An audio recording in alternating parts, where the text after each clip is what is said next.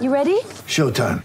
On May 3rd, summer starts with The Fall Guy. Let's do it later. Let's drink a spicy margarita. Make some bad decisions. Yes. Audiences are falling in love with the most entertaining film of the year. Fall guy. Fall Guy. Fall guy. That's what the poster said. See Ryan Gosling and Emily Blunt in the movie critics say exists to make you happy. Trying to make it out? Nope. Because I don't either. It's not what I'm into right now. What are you into? Talking. Yeah. The Fall Guy. Only in theaters May 3rd. Rated PG-13. Hey everyone! This episode of An Eternity of Basketball is part of the Globally Ballin Podcast Network, a subsidiary of the Globally Ballin Media Network. For this show and other shows like it, such as the Globally Ballin Podcast, as well as projects like it, such as original articles and video work, visit globallyballin.com now. If you like this show, be sure to subscribe to it, as well as give it a five star rating and a review. We appreciate it. Now, to the show.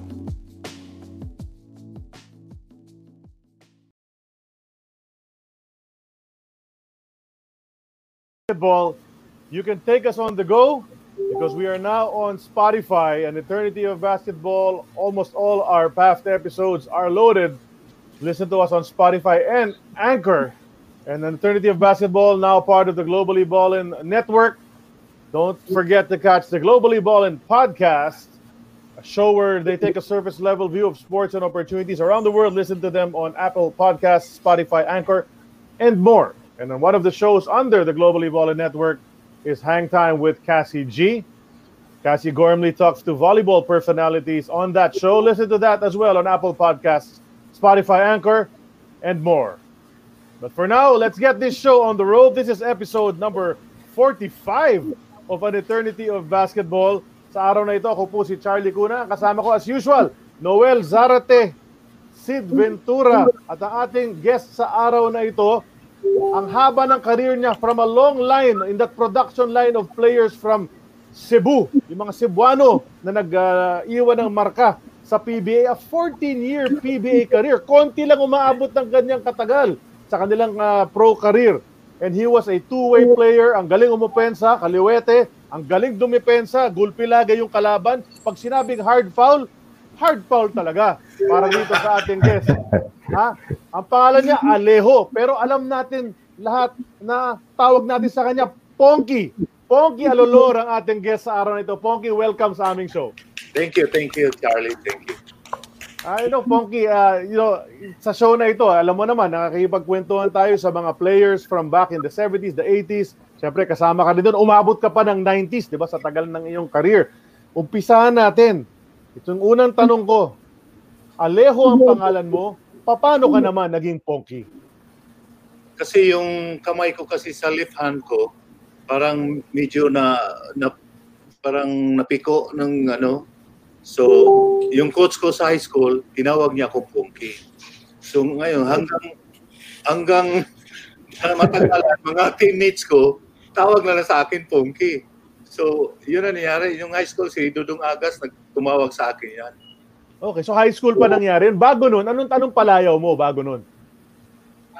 Aljo, Al. Aljo. Aljo talaga. Okay. Kaya Aljo yung pangalan mo ngayon nag-usap tayo. Okay. So si Aljo ay naging Ponky. Yan, Yeah. Dahil doon sa nangyari. dah- Dahil sa high school coach mo. Okay, pero high school na yun eh. Pero before that, syempre, nagba-basketball ka na. Pa- Paano ka nag-umpisa ah, na, na mahalin itong sport ng basketball? Sino nag-introduce sa'yo? Ah, pa- Paano ka nag-umpisa maglaro at kailan yon? Kasi nung sa probinsya namin, sa Bantayan Island, eh, uso din ang basketball eh. So, 11 years old pa ako noon, magti-12, nahiligan ko ng basketball. So, laro-laro ako, mga kalaban ko, mas matanda na sa akin. So, laro-laro, mas gusto ko na maglaro. So, ang nangyari noon, yung father ko, eh, volleyball player eh. So, tinuruan din niya ako mag-volleyball. So, naging volleyball player din ako. Tapos, nag-uso din ng boxing sa amin. Nagpa-boxing din ako. So, ayaw ng mami ko nagpa-boxing ako. So, nag-concentrate ako ng basketball. So, yun ang nangyari. Pero, yung pag-volleyball ko, nakatulong pala sa akin as a basketball player dahil sa pagtalon, sa pag, ano, so, yun ang nangyari. Nailigan ko ng basketball. So, mga 17 years old ako, eh, dahil sa probinsya namin, sa Bantayan Island, talagang ah, walang mangyayari. So pangarap ko sa buhay ko, na maging PBA player talaga ako dahil ano, so 17 years old nagpunta ako sa Cebu. Nag-try out ako sa University of Cebu. So, nakukuha kaagad ako sa as a high school player. Mhm. Pero hindi ako masyado ginagamit dahil ang mga superstar namin doon sila Dodi Ramas eh, yung panahon na namin. So, ah, ginagamit ako minsan-minsan. So, nung na-champion kami sa high school, kami ang represent sa intersecondary sa Iloilo. Ngayon si coach talagang ini, in- iniwan ako, pinalitan ako kay Biboy Rabanes dahil player na si Biboy Rabanes sa UC. Eh, so pinalitan ako, so hindi ako pinasama doon. So parang ang career ko, parang naputol, parang sa isip ko, ano yung pangarap ko na maging PBA player ako, nawala. So ngayon, nagtrabaho na lang ako doon sa Atlas Mining sa Toledo City. Ah, kasi wala na akong, hindi na ako player, hindi ako player ng eskwela, laro-laro na lang ako sa yung mga fista-fista, yung mga Okay. yung mga pista-pista lang at saka yung Oh. mga labas-labas laro ba. So Oh. ngayon, habang nagtrabaho ako doon sa Atlas, mayroon kami interdepartment doon. So every day nag-ensayo din kami. Pero yung ensayo na parang basketball diretso, walang mga calisthenics, wala hindi katulad ng school talaga. So ngayon, yung boss namin, yung sa SICO, eh nagsabi niya na sasali siya sa big league sa Cebu, yung Cebu Amateur Basketball Association. Mhm. Eh, yung kasamahan ko, walang taga-school nga varsity player. Wala sa aming, ano, larong labas eh. So, yun ang nangyari. Ako lang nakuha ni boss na palaruin sa commercial league. Kasi akong superstar sa labas eh, ah, yung laro so, so ngayon, ang, ang nangyari, sumali kami. So kumuha sila ng lahat mga varsity players sa Recolitos, sa University of San Carlos, sa lahat mga school doon, nag-selection na rin. So parang ang team namin is bago. So ako lang kinukuha. So hindi ako ginagamit dahil hindi naman ako naglalaro ng school eh. Eh sila ang ginagamit. So one time, napila yung ano, forward, kasama ko si Ernie Kakayan. Pagkatapos noon, wala na si wala choice si coach nga ano pinalaro ako. Ang kalaban namin ang kalaban namin noon yung Kumping ko Marketing, yan ang champion sa Cebu. Ang player noon sila Tuadles, Velasco, Marlo Acotin, Diputado. Yun ang kalaban namin. So may talagang binigyan ako ng break pero nung bago nag-umpisa ang ang tournament, talagang nag-ensayo talaga ako maigi. Kasi naisip ko talagang ito ng pagkataon ko babalik ako sa basketball. Kasi no, nawala na ako sa basketball eh. Nagtrabaho na lang ako. So, paggamit sa akin, lamang ng walong puntos ang ang kumping ko. Ang lakas pa nila kasi. Eh, sus, nahab, nahabol namin dahil talagang sinika ko, siniswerte din ang mga tira ko. Talagang ah, yung mga ano ko, pumapasok. Yung nga nakapuntos ako ng 20 puntos, nanalo kami 1 point. Eh, champion team yan. So doon na ginamit ako ng coach namin sa ano. Yung nga, niligawan kagad ako ng University of Visayas. Sino tong tao na to? Bakit? Fighter masyado na ganun daw. Na, yung nga. So kinuha ko University of Visayas, kinausap ako na gusto ba bang maglaro sa UV, University of Visayas. Oh sir, pang talagang pangarap ko yan makalaro ng school. Talagang ano ko to. Sabi niya, oh sige.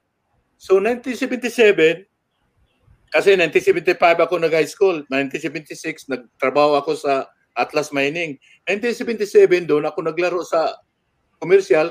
Then doon din ako kinuha ng University of Visayas. So, yun.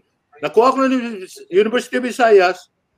Next year, 78, umalis na sila ni sila ni Marja Kakutin, si Tuadles, Paul Velasco. Wala na sa UB yun. Ang naiwan si Willie Niralaw na lang. At sa kanila, Ediboy Mendoza.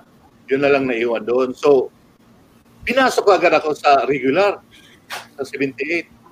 Yun, first first laro ko, champion kaagad kami. Kami ni represent sa uh, National Collegiate. Uh, nakalaban namin sa championship, FEU. Sila Cristobal, sila uh, Lazaro, Pasco, sila William. Nalastas. Wala na si Dasalya, out na Ah, wala na, wala na. Okay. Wala na, out na siya noon. sila Lobo. Naiwan na lang sila, ano, yung, natalo kami 3 points noon nila, championship. Ano, kasi ang wala kaming malaki, si Woodrow Bala nila malaki namin, Willie Naralaw, yun, yun ang ano namin. So, pangalawang taon, champion kami ulit. Kami ka- kagad, ah, kami naman ang represent sa national. Kalaban namin, Litran, sila Ito Isgira, sila Bula-Bula, sila Erwin, ah, sila Aninyon. Kung Aninyon. So, talo din kami. Yung pangatlo kong year sa UB, champion pa rin kami. Kami represent sa Manila na, sa Rizal Coliseum. Nakalaban namin sa championship, Lasal, sila Almario, Alparero, dalawang kumare, Oo. Tony Chitori, sila Ochiko, sila Bigat ah. Oo. sila Manyuska, sila Gelosino, National, sila national team yun ah. Oh, Mendoza. Lakas nila. Yung, eh, wala lang kaming, Billy Naralaw, wala lang kaming mga ano, yung mga bago naman, ang kasama namin, sila Anthony Mendoza, sila, Ah. oh, yun ang kasama namin, mga galing silang, galing silang high school. Talo kami sa experience. Kasi, Mm, syempre. so, yun ang nangyari. So, after that, naglaro kami ng commercial doon sa Cebu. Pag- Pagbalik namin, ay na-MVP ako sa Mayor's Cup. Eh, malaking liga yon dahil may import eh. Sila Joel Banal, sila Ricky Rilosa, nagpunta doon dahil maglaro sa Cebu. So, yun ang nangyari. Na-MVP ako noon. Kinuha kagad ako ng Mariwasa. Nung, time, ano, kasi narinig nila na sinong MVP sa Cebu, sinong, ano, sa, ano, yung kinuha ko nila, JC Soliano, sila, Nicky, ano, ni Emerson Cositing, Mm. Pinapirma ko 1981. So, yun ang nangyari. So, maganda namang nilaro ko for two years. Mhm. Magiging, muntik ako naging Rookie of the Year. Uh, mag- nag-average ako ng 18 points per game noon. Oo nga. So, naging all-star ako. Naging, eh, first year ko, naging all-star kaagad ako. So, Mm. North at yung Milo Yellow, yung mga South kami. North Mm, mm, Tama, tama, tama. mm. Yan ang nangyari. So ngayon, pagkatapos ko sa Galeri Dominic, eh, kinausap ako ni Cos BBD, BBD Lupan, kung gusto ko maglaro sa Great Taste. So, Mhm. oh, sige sir, eh, medyo maganda namang offer. Ah, yun, pinalaro ako, sabay kami ni Ricardo Brown, pumasok. Pero Galing- yung ano, ah, singit lang ako sa'yo. Yung after nag-UV ka, so ang ganda ng career mo sa UV, doon medyo nakikilala ka na ng mga tao dahil maganda nga ang performance ng UV, nagka-champion, nakakalaban nyo itong mga taga Manila na teams, ganyan. Pagkatapos nung career mo sa University of Visayas, naglaro ka ba sa Mika? Yes, sa Box Jeans. Okay, anong taon? Ng Box Jeans, mga, naglaro ako doon sa Jeans mga 1980. Okay. Mm. So one season. doon. Tapos kami ni Woodrow Balarani, Che Ramirez, kami ni Louis Brel, kami ni uh, ni Cui, ni, Ricky yung Cui. matanda, di, hindi si Ricky, si Ah, ano. Okay. yung matanda ni nga Cui, si ano, sino ba yun? Maalala. Oo. Si Kasama, Ricky lang naalala ko na tapos, Hindi, po, po, tanong ko lang, ano, ang dami mo nabanggit na mga nag, uh, eventually nag-national team sila, Almario, Alparero, Ituri, ah, pati si Brill, mga ganon. Hindi ka ba ever nakumbida ng, ano, ni si Ron Jacobs na yata nung time, hindi ka ba ever nakumbida? Oy, sino to si Hindi Paano to? nakumbida. 1981, Oo. inano ako ni Albano na pa tryoutin sa national, pa practicein. Eh, nakapirma na ako sa Mariwasa. Hindi na lang ako tumuloy sa ano, na mag, kasi hindi pa sigurado na kakunin ako eh. Sinabi lang, pa, pa-practicein ako, pa, ano ko, dahil baka sakali daw makukuha ko sa national, eh, hindi ko na inanong practice. Nagpunta na ako sa PBA. Kasi chance ako na ng pangarap ko PBA. So, akit, step na ko dyan. So, nasa akin na lang. Pinapractice. Balik ako lang, oh, balik ako lang po yung ano, naglalaro ka pa sa UV noon, ano, di sabi mo, nung nasa UV na kayo, nawala na sila Tuwadla, sila General Lau na lang ang ah, kalaban nyo. Eh, sino mga kalaban nyo sa mga ibang school? Taga Recoletos, taga San Carlos, sino yung mga kasabayan nyo nung time na yun? Ah, sila Alan Abelgas, sila Hmm. Pabloyo, sila, sila Titing Manalili, yan ang ka-championship namin. Tapos sa Twister noon, sila Dudong Albor, sila Phil Golpin, Sila, Hmm. Africa. Yun, yun ang mga, ano nun sa kwan. Tapos sa, sino pa bang malakas no? Si IT, sila, ah, ah, Boy Omega, sila, sila, Lagumbay, yung mga ano doon, ma- malakas din, malakas din. So, nung kapanahon na na yun. Ang ganda laban doon. Kasi malalaki Dami. din yung twister noon. Dahil magagaling talaga na mula dyan sa area nyo, sa Cebu. Oo. Daming, daming mga player. Halos lahat nung sinabi mo, Si, nag si Juntan, nandun din si Juntan, di ba?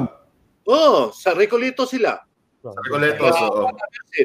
Hotbed talaga ng ano ng Oo. Wala Ponky, pa- nanonood, may- nanonood ngayon, Ponky, si ano, yung kaibigan Ah. mo, si Dennis Abatuan, nanonood ngayon. Nice, Kasama nice story, sabi niya. Ha? Nakasama. Oh, tagal mong naging teammate yun, di ba? Oh, taga, kahit saan. Ma, Oo. father. Ah, Saka si ano nanonood din Pongki. oh, Si ah, Coach Ariel Vanguardia. oh, oh, Oh, sabi niya ah, ikaw raw naka-discover kay Muala Tautua. yes, yes, totoo yan. Ah, Oo, oo, oo. Ano kwento doon? Ano kwento doon? Na ano yun? Kasi yung father ni Tatua is kasamaan ko sa trabaho sa United Airlines. So pag Hmm. alam ko, naglaro yung, sabi niya sa akin, may anak daw siya naglaro sa college dito. Ako, Pilipina ang ma- ang mother. Sabi niya, asawa niya is ah, Pilipina. So tingin ko, naglaro ka ng college dito. So mag, ano to, pwede to sa Pilipinas dahil mother niya Pilipina. So pagtingin ko, oo. 7 months, 68. Tingin ko, ang lakas! Naku. Tinawagan ko agad si, ano, si Vanguardia, nga coach. Mayroon akong player dito, coach, na talagang Pilipino, Pilipina ang mother. Sigurado makalaro to dito. Pinalaro niya sa ABL, sa Asian Oo. Basketball Oh, League, tama, tama. sa Ayun. Malaysia. Tumalis Ayun, na. kanya. Naka, kung ako noon, naka talagang pasalamat din si coach na nabigay ko sa kanya yon Yung nga, inano ko sa kanya, binigay sa kanya. Enjoy din siya, si coach. Bakit kay Coach Ariel? Hindi, hindi naman sa hindi siya magaling na coach, ano? Magaling talaga si Coach Ariel. Pero bakit si Coach Ariel naisip mo? Kasi, ah may kaibigan din siya dito na nagpunta si coach dito, Ariel, naghanap ng player. ah, okay. Naghanap dito sa San Francisco. So, alam ko mayroon akong player na kasi nagpalaro kasi ako dito sa Las Vegas eh, yung interstate. Nung ako nagpalaro dito dati, so player ko siya sa Las Vegas, ganun. Eh, eh maraming team din ng naano ko dati, mayroong mga 30 teams yata every every year, every ano yun, ah Memorial Weekend. Pag Memorial Weekend, ako nagpalaro sa Las Vegas noon. Yung nga, marami akong mga players, nga, mga mga connections, mga ano. Lahat-lahat kami mga PBA dito magkita-kita dahil Ah, Mm. kaligan ako. Lahat sila, Francisco, sila Boy Valera, mga sila Django Rivera, da, marami. Okay, ano, so, enjoy din sila kasi nagpalaro ako dito, kita-kita lahat. Uh, ano, sila Pariabi, sila Oo. Malibi. Oh, kita-kita Oo. kami dito. So, ngayon, na-stop ko na lang ngayon dahil eh, busy. Busy sa trabaho. Ang galing din ni Coach Ariel makahanap ng mga ganyang player. Ang daming uh, Phil-Ams na dumaan din sa Malaysia Dragons and you said Tautua, and Justin Melton dumaan din dyan, Matthew Wright. Ang, ang galing ni Coach Ariel paghanap ng mga ganon. Pero nung time nyo, babalik ako lang, atras lang tayo ng konti doon sa University of uh, Visayas days mo. Gano'ng kabigat ang competition sa CESAPI nung, nung time? At saka bakit ang daming biglang nagsulputan na basketballistang galing Cebu na biglang nag-PBA? Oh. Kasi talagang eh marami mas malapit kasi kami sa Mindanao eh. Mara, maraming maraming matatangkad doon sa Mindanao, maraming ano na ma-recruit, ma, ano, so, ang competition naman sa Cebu is talagang practice hard talaga. Ano talaga bigya bigayan talaga eh talagang sampu larong larong larong labas talaga eh talagang walang pakialam eh so parang na-develop din ang mga ano mga players because of sa hard practice, tapos sa tapangan, walang takutan, hindi matatakot. Parang parang sa amin kami sa laro. Yung nga paglaro namin ng Maynila, parang kain-kainin na lang namin yung mga siko, eh, mga ano eh.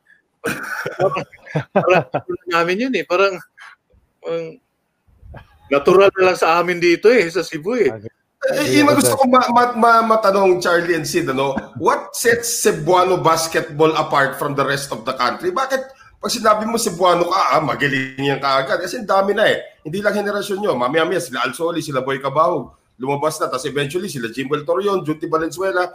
So, ano yung isa lang yung inghulman nilang ano eh, ng mga player niya. Parang ah, magagaling na matitigas, na magagaling din manggulang, nakakatanggap din ng gulang. Ano ano pinagkaiba ng Cebuano style basketball sa basketball sa buong Pilipinas, Pongki?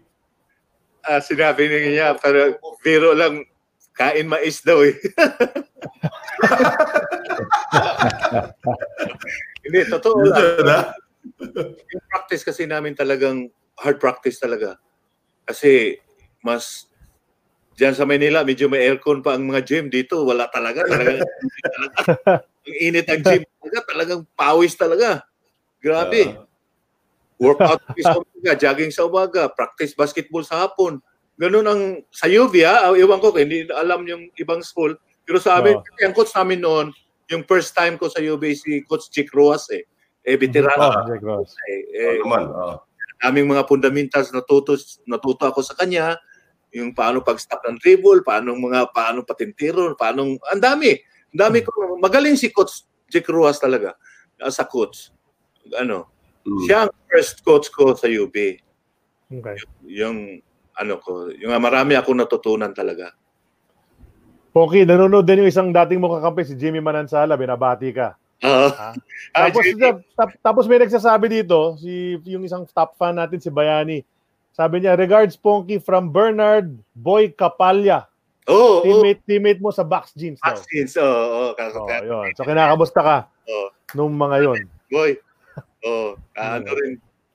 Malakas din yung Okay. vaccines namin at that time. Sino sino kasabay mo doon? Kami, J. Ramirez, Woodrow Balani, Louis Brel, si Aray ko, sakit sa katawan. ah sino pa ba yun? Basta solid. Bisaya din kami noon. Parang ano, Ah, ano naming upcore, hindi naman nanalo sa amin yun. Natalo din kami ng Crispa at that time. Ang Oo, upcore, ganun ha. William Min, Tinalo niyo Upcore ha? Tinalo niyo Upcore. Martin Israel, Pierre Cristobal, Pascal, Mm. Caro, ang lakas, Martisal Nanya, sila, ang lakas ng Oh, Aro. ah, Natatalo namin yun. Pero pagdating din sa Crispa, matatalo din kami. Napildi, natalo kami sa quotient system. Sa ano, yung nga nanalo, ang nag-championship noon, Apcor at saka Crispa. Ah, mm. Pero Sino yung, star ng Crispa? Sino player sila, ng Crispa? sila Anthony Mendoza, sila Orcolio, Rudy Distrito, Gonsalgo, Kabigting, Ah, Gonzalo rin pala, no? sila si Rapika, mga. Si Watson na doon, wala. wala na, wala na. Wala na, wala na. Hindi na Okay. sila ni Joy Carpio. Hmm, okay. Okay. So, yung panahon, yung ano, lakas, gandang labanan doon. Anong panahon na yon? Pero kino yung si si Mr. Coseteng mismo yung kumausap sa'yo para maglaro sa team niya? Ba yung Yes, bago mag kinausap ako ni, actually, kinausap ako ni JC Soliano. Okay, okay. Yung, ano, dahil siya ang veterano doon sa Mariwasay. Talagang, Tama. Tama. uh, ano siya sa Mariwasay. Kasi alam niya sinong magaling sa Cebu, sinong na MVP, yung nga, that time na MVP ako, so kinausap kagad ako ni JC. Tsaka in-endorse din ako nila ni Dudong Albor kasi mariwasa player na sila noon. Sila Bibot de la Cruz, sila ano, so sila Noni Dalman. Oo So, nga, si Dalman. in, in endorse. So, sa awa ng Diyos, talagang maganda naman pinakita ko sa, sa team nila. Okay na rin mm, at that time. Ano, Tapos yung unang coach mo dun sa sa finance, di ba? Finance kasi yung pangalan ng team nila nung rookie ka. ah, Si si Big Boy, si Big Boy Reynoso, di ba? Reynoso. Tapos nawala si Big Boy, pinalitan ni Dodi Migo.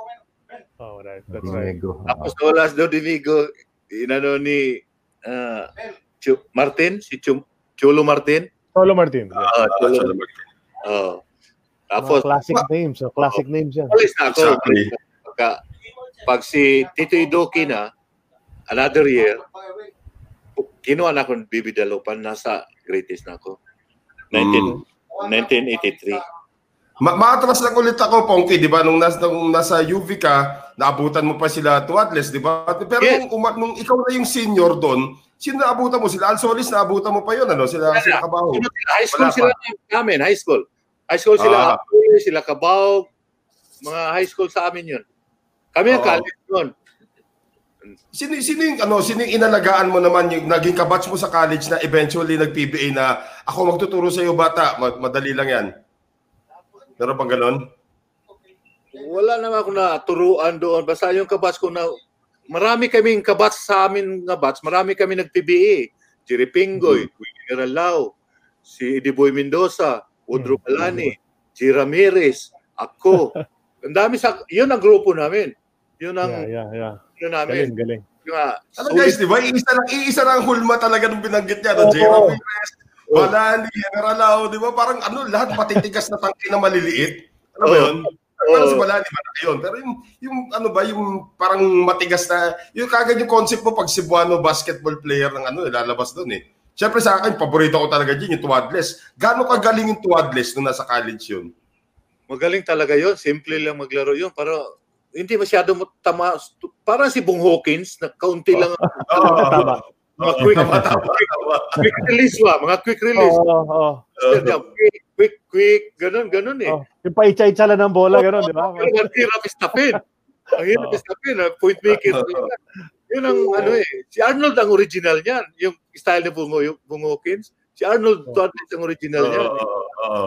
Tama, Ang tama. kontra-tiyempo yung galaw, no? Oh, yung mga simple lang ang galaw pero mahirap supalpalin dahil bigla. Oo. bigla Hindi mo, ano, hindi mo matimingan eh. Hindi mo matimingan. parang maganon.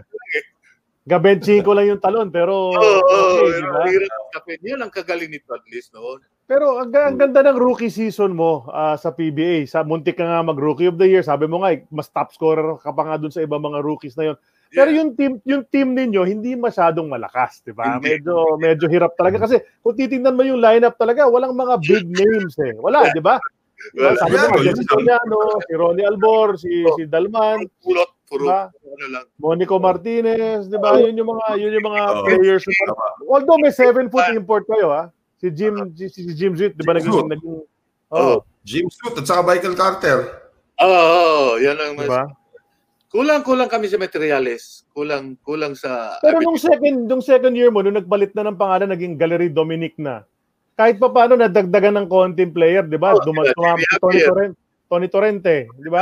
Eh, oh, Si medyo Estoy. Si Estoy, di ba? Oo. Si Estoy lumipat sa inyo. Wala pa, wala pa si Ah, wala Estoy. pa. Wala pa Wala. si Estoy. Okay, akala ko nakalipat na si Kasi Estoy. na, kinuha nila si si Danny Florencio, ang mga mga luma pa si uh, si. Piano, si Ah. si Iso Estrada, si yung black na si ano, yung player ng UE dati, kasama nila Jaworski, si Johnny Rev. Jan, Johnny Rev. Villa. Villa. Oo. Ayun, ang mga player ng Gallery Dominic. Si Tito Doki na kasing coach eh. Gusto niya mga ganun eh. And, uh, great taste na ako noon at that time. Ano, so, Yung, Ah, yung boss noong time na yun, si ano, si si, ah, si Madam Nikki Cositeng, ano, kamusta siya bilang man, GM nyo, general manager nyo? talagang okay naman si Boss Nicky. Talagang masaya siya kahit ma- matalo. Masaya na lang siya. Parang, parang ganun din. At saka, kung manood siya ng practice namin, talagang ang ganda kasi ng mukha niya eh. Talagang ang ganda rin. practice namin, talagang, talagang pasikatan din eh. Pero, pero walang magawa eh. Walang, walang materialis eh. Wala eh. Yun na lang talagang... Nakaka-inspire ba maglaro? Inspiration, nakaka-inspire maglaro? Oo, Pag sa- kahit alas 60. eh. Talaga, ang ano na that time eh, ma'am eh. Talagang ano eh. Jimmy pa ba kalaro namin. ano, ni Ma'am Nikki sa inyo nung time na yon? Siyempre, baka may paborito siyang player. Tapos, siyempre, nagkakaingita kayo. Ba't ikaw paborito ni Ma'am Nikki? Di ba? Okay naman. Uh, kaisama naman si ma'am sa amin. Ano naman, equal naman ang trata, tra, tratato niya sa amin. So, treatment niya sa amin, okay naman. So, yun. Uh, mabait naman si boss, o si ma'am. So, at that time na nawala si boss uh, Kusiting at si Emerson. So, Mhm. doon kami na ano parang mas maganda yun si mas okay si Emerson dahil talagang ano si boss eh talagang gusto niya talagang basketball eh talagang ano ni Emerson eh talagang love talaga niya ang basketball at that time yung ang ano Wongki, tanong ko lang nung rookie year mo. kanila Oo. Kung kita ko lang no rookie year mo, sino nag-welcome sa'yo sa PBA na kalaban? Sino bumira sa'yo unang bira? Oh, si Ramon Fernandez, rookie. Lagi ako, Oh, kasi paano? drive ko, nakagano na siko. Pag-cut ko, ganun siko. Ah, hindi ko rin maano yun. At, at that time, eh, siyempre, sobra-sobra ng ginawa niya sa akin. So, Nainis na rin ako. Ah. Inawakan ko to niya. Talaga binugbog ko sa babae. Inis na Talaga. Oo. Ako eh. Hindi, Sobra na to. Oo.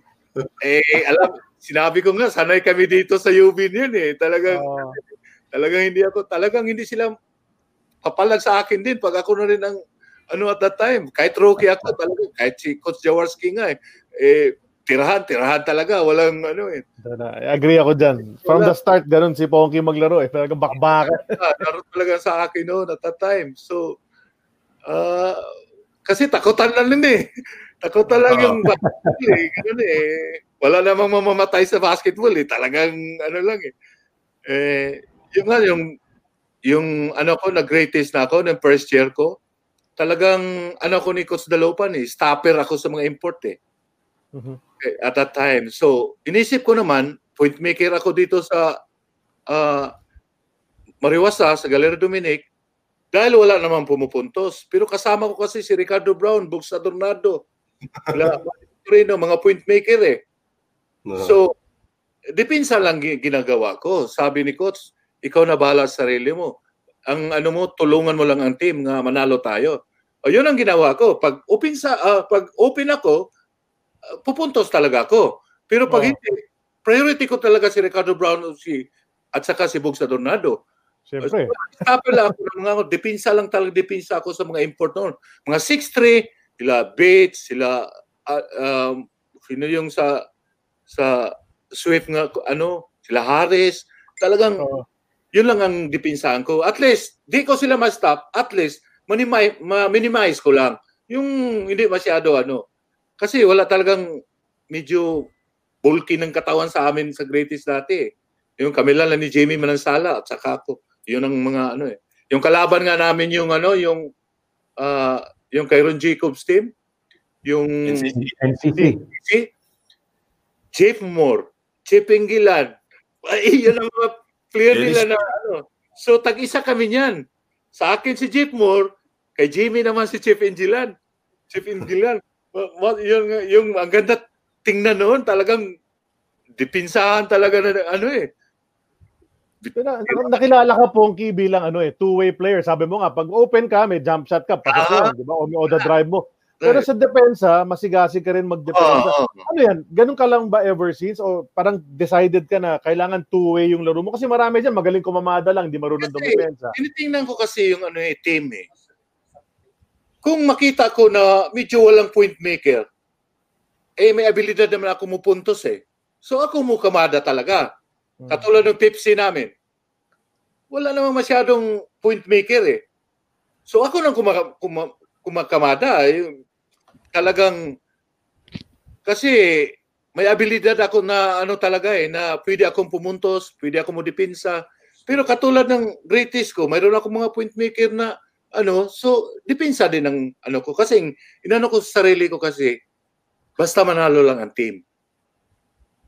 Kahit saan ako maglaro na team, makarunner up ako, second place champion. Yun ang ano ko. Yung Gallery Dominic lang ng ano, punta ko Hills Brothers, nagpunta Alaska, runner up kami, kami uh, Dennis Abatuan, sila Marty Saldana, sila the Bruce Brothers, si Ricky Oh. Rilo, saka si uh, Yun, eh. Yamin, Naning Valenciano, ako. Yun lang kaming mga materialis, hindi kami superstar, pero ang gagaling kasi ng depensa namin noon eh.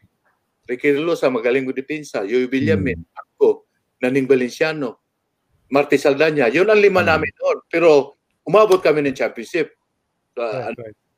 yun, yun lang ang team namin. Sila, ang pamalit namin, sila Frankie Lim lang at saka si ah, Tim Coloso. Sila din Matuan. Pero pumayat kami ng championship. Yung sa Sige. CB namin ako, eh, naka-fight din kami ng championship eh, dahil malakas-lakas yung team namin. Ma, Yeah, ano, yeah, yeah.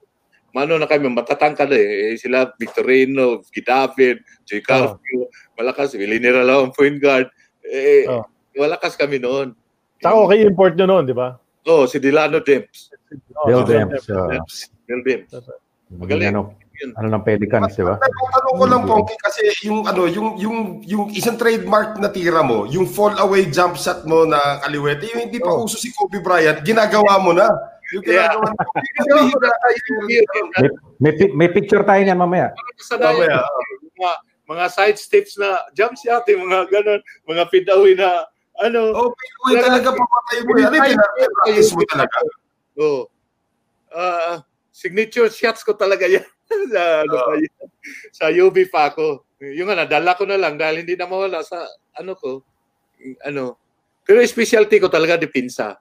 Dipinsa Mm. talaga. Pero ano, naging advantage ba para sa'yo yung nakaliwete ka? Oh. Ad- Kasi advantage yun dribble sa'yo? ako ng kanan. Ang Oo. nakatati sa akin, pag dribble ako ng kanan, pag stop niya sa akin sa kanan, jump shot ko sa kaliwa. So, ang layo niya. Ang layo niya. So, advantage sa akin yon. Katulad ni Atoy ko, kaliwa-kaliwa ang yan dribble. Laging kaliwa si Atoy ko Oh. mag-dribble. Pero mo jump shot siya is kanan. Yun Right, nga, right, kasi ang, ang depensa mo kasi, doon sa saan ang bola. So pag stop mo doon sa bola, dito ako sa kaliwa matitira. So Ah. malayo ang ang ano niya. So advantage ako diyan. Naka Hmm. ano ako. Yan. Si atoy ko kasi kaliwete naman talaga, kaya ang galing mag-dribble ng kaliwa nun eh. Oo, oo, pero pag tumira siya kanan. Oh, Oo. Pag tumira siya kanan, ganun. Yung mga mahirap that's Ikaw right. kaliwete ka talaga, di ba? Kaliwete talaga. Oo. Yung kanan mo na pang-dribble. Oo. Oo. Yun ang inano ko kasi okay din kasi may diferensya yung kaliwang kamay ko eh. Medyo Bakit? may may may ano eh may parang yung nga tinawag ako ng pongke kasi parang pilo yung yung piko yung ano ko isang dalawang darili, daliri ko. Mhm. Oo. Pero kaya ko naman. Kaya ko Oh. naman ano kaya ko naman eh taas-taas naman ang career ko. Oo. Sa Pero effective. Oo. Yung jump shot mo talagang ano eh. So, sobrang tandang-tanda ko yung mga Oo. jump shot mo talaga. yung form mo talagang hindi makalimutan Yung ganung forma eh. Yung mga pull-up jumper mo sa, sa elbow. Kinung, nung bago ka, Pongki, kinukumpara ka sa isang veterano, si Leo Paguntalan. Na, na, I'm sure, naalala mo pa si Leo Paguntalan. Yes. Kinukumpara yung laro yung dalawa. Pareho kayong kaliwete, ganyan din. Leo, Leo Pamuntalan, one one way lang yun. Diretso, diretso yun. Bahala kayo. Nga, One way lang yun. Diretso. Bahala kayo. Sagasa ko sagasa. Scorer. Scorer yun, scorer. Eh, sa, sa San Miguel, ganun yun. eh. Pag nakakita ng puwagi, bibigyan ni Martinez, sige, sugod. Susugod naman yun. Diretso Kasi, sa kanan yun. Paboran mo na sa kanan. Wala na. Hindi na alam ang gawin. kanan lang kasi talaga. Kaya yung mga sinaunang kaliweting sumikat kasi nung time na yung panahon nyo at least eh, di ba? Kayong dalawa ni Paguntalan. Oh. Fighter din yun. Ano? Leo. Uh, samahan ko yun. Yung ano. Pag nung, ano mo, nung rookie year mo, hindi nga kayo masyadong malakas, ano? pero sino yung veterano na naging parang mentor mo? Si GC Suliano. Soliano. Mm. Siyang luma noon. Siyang veterano doon. Yung kalite mag-jump shot. Parang Oo nga. Oo. Uh, Kasi hindi ka kaya ano ba si Suliano? Parang 5'7 lang yata yun. No? 5, ano? yes, yes, mga 5'8". 5'8", 5'7". 5'7", 5'8", ano? Pero tigas naman ko. Hmm. Yun ang ano ko. Na, na, natatawa ko rito. Tinitingnan ko lang yung mga messages sa sa feed natin. Ano? Ah, may isang nag-message kasi alam ko very active ka sa mga tournaments diyan, mga Filipino tournaments, mga basketball. Si Manboy Quizon, sabi niya, pakisabi kay Pongki next year sa PIBNA Intercity sa Virginia, hindi sila makaka-forfeit yung grupo niya Santo Niño New Jersey team champion sa 55 years old over. Aha. Nag-tripit daw. Umpisa ng laban ng Raptors ko. Yan. Ah, tatalunin daw kayo. Tatalunin daw kayo ng yung team ninyo nitong sila Manboy Quizon. Tatalunin daw kayo. Ah, hindi naman na Canada. Hindi na sa akin. yan. Ayan, ayan yung nakalagay sa screen ngayon yung message na yan. Kung ano yung team yun, malakas. Nagta-trust talk. Ha? May trust talk dito kasi very active pa sa Oh, laro si Poki. Kaya ako meron pa nga humihirit. hanggang ngayon, naglalaro pa rin ako. Nag, ano pa rin ako. Talagang nasa shape ako. Na, na, nasa ano ako. Kasi wala kasi akong pilay eh. Yun ang advantage sa akin. Wala kasi akong pilay. Mula pa dati wala akong pilay. So, Tapos, hanggang ngayon, Pinag- Pinag-uusapan ka pa ng mga ano, eh, si, si, napag-usapan natin si Joe Fish, tsaka Oh. si Dwayne Vasquez, pinag-uusapan ka. Kilala mo si Dwayne, di ba? Anak ni Coach Tony. kasama dito kasama. Oh, yun. Pinag-uusapan ka rito, eh. oh. Samahan ko sila sa uh, Lingnam team kami, uh, Rafi Kunching, yan kami. Oh. Kami dito. May team kami dito sa San Francisco. Mhm. Yan, heads. Oh. Kahit saan-saan kami dumadayo dito. Si- si- Isipin nyo, guys, si Den Noel, isipin nyo kung yung mami ni, ni Ponky, eh, katulad ni Aling Jonisha Pacquiao. Baka hindi basketball player si Ponky, baka naging boxingero, di ba? Kasi sabi mo Dumaan nga, sa pagiging boksingero nga. Dumaan. Kapag hindi mo nga, nahiligan. pero yung mami niya, mami, mami niya nagsabi, ayaw ko ng boxing, kaya nag-basketball na lang siya. Eh. Isipin mo kung konsentidor yung mami mo na okay lang mag-boxing, baka naging boxingero ka imbes na nag-basketball. Siguro heavyweight hilig mo talaga. Hilig mo, Pongki, maging boksingero. boxer or or ano, light heavy. Oh, light Oo, heavy ka kasi- siguro, di ba? Magiging matangkad ka para sa boksingero eh. Kasi ano ka ba, 6 feet ka ba? Six Six months. feet mo? O, 6'1". O, matangkad yun para sa boksingero, di ba? Naging, oh, baka nga nag-light heavyweight ka o ano, middleweight, di ba? Oo. Hindi, na katulad ni Pacquiao. Tanong ko eh, kasi nga, di ba, eh, nahiligan mo rin mag-boxing. Alam naman natin sa Cebu, dami rin magagaling na boksingerong lumabas Oo, doon. oo, marami. Kasi father ko talaga, kahit ano lang sports ang gusto niya eh. So, bata pa ko noon, eh, pag uso ng boxing sa Bantayan Island, uh, regards pala kay Mayor Art Dispe sa Bantayan Island. Ah, mga konsyalis niya, Vice Mayor Muntimar, Ah. habit lang kay uh, Apollo Sisa, Doktor. Thank you. Tapos, yung ang Bantayan Island kasi magandang place ngayon. Kung gusto niyo bumisita sa Bantayan Island. Uy, di Kung pa tayo napunta kung doon. payagan na kami bumiyahe, bawal pa eh. Okay. Wala muna ngayon. Pero okay talaga doon, sabi nga nila. Maganda, White Sun. Talagang, ano. Hindi, kail- Kailangan pag-usapan natin yung Great Taste Days, di ba? Kasi Okay. siyempre after after the Coseteng franchise two years, so recruit ka nga ni Coach Baby D, di ba? Pumunta ka sa Great Taste. Siyempre yun yung, I guess in your career, yung three years mo doon, yung pinaka-successful part ng career mo, gawa ng powerhouse team talaga yung, yung nasalihan mo, no? Although big part ka doon, ano? Sabi mo nga, um, yung isang kasama mo nga, si Ricardo Brown, nanonood ngayon, no? Uh, he's watching also now. Ah, pag pag-usapan mo nga, pagkwento mo sa amin, yung experience as as a as a player for that great team under one of the greatest coaches we've ever had. Paano paano experience na yun para sa'yo? Kasi unang-una talagang, dati kasi Chris Patoyota lang talaga. Mm. Ngayon, nakakuha si coach ng para bang parang team na balance team. Balance team because of Ricardo Brown. Nakuha namin si Ricardo Brown. Yun ang main talaga Ricardo Brown.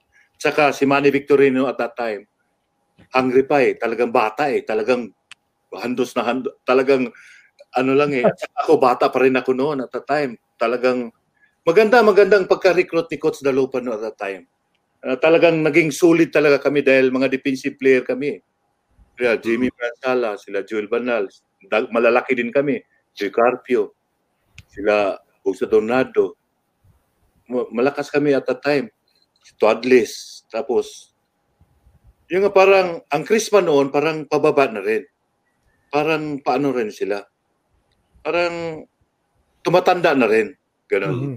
Eh kami talagang presko pa kayo. Gusto pa namin talaga talagang yung nga nata- natalo na namin sila ng Crispa. Natalo din kami pag yung sa import na naman maka, sino lang makakuha ng magandang import katulad na kuha nila si Richard Bates talagang malakas din sila.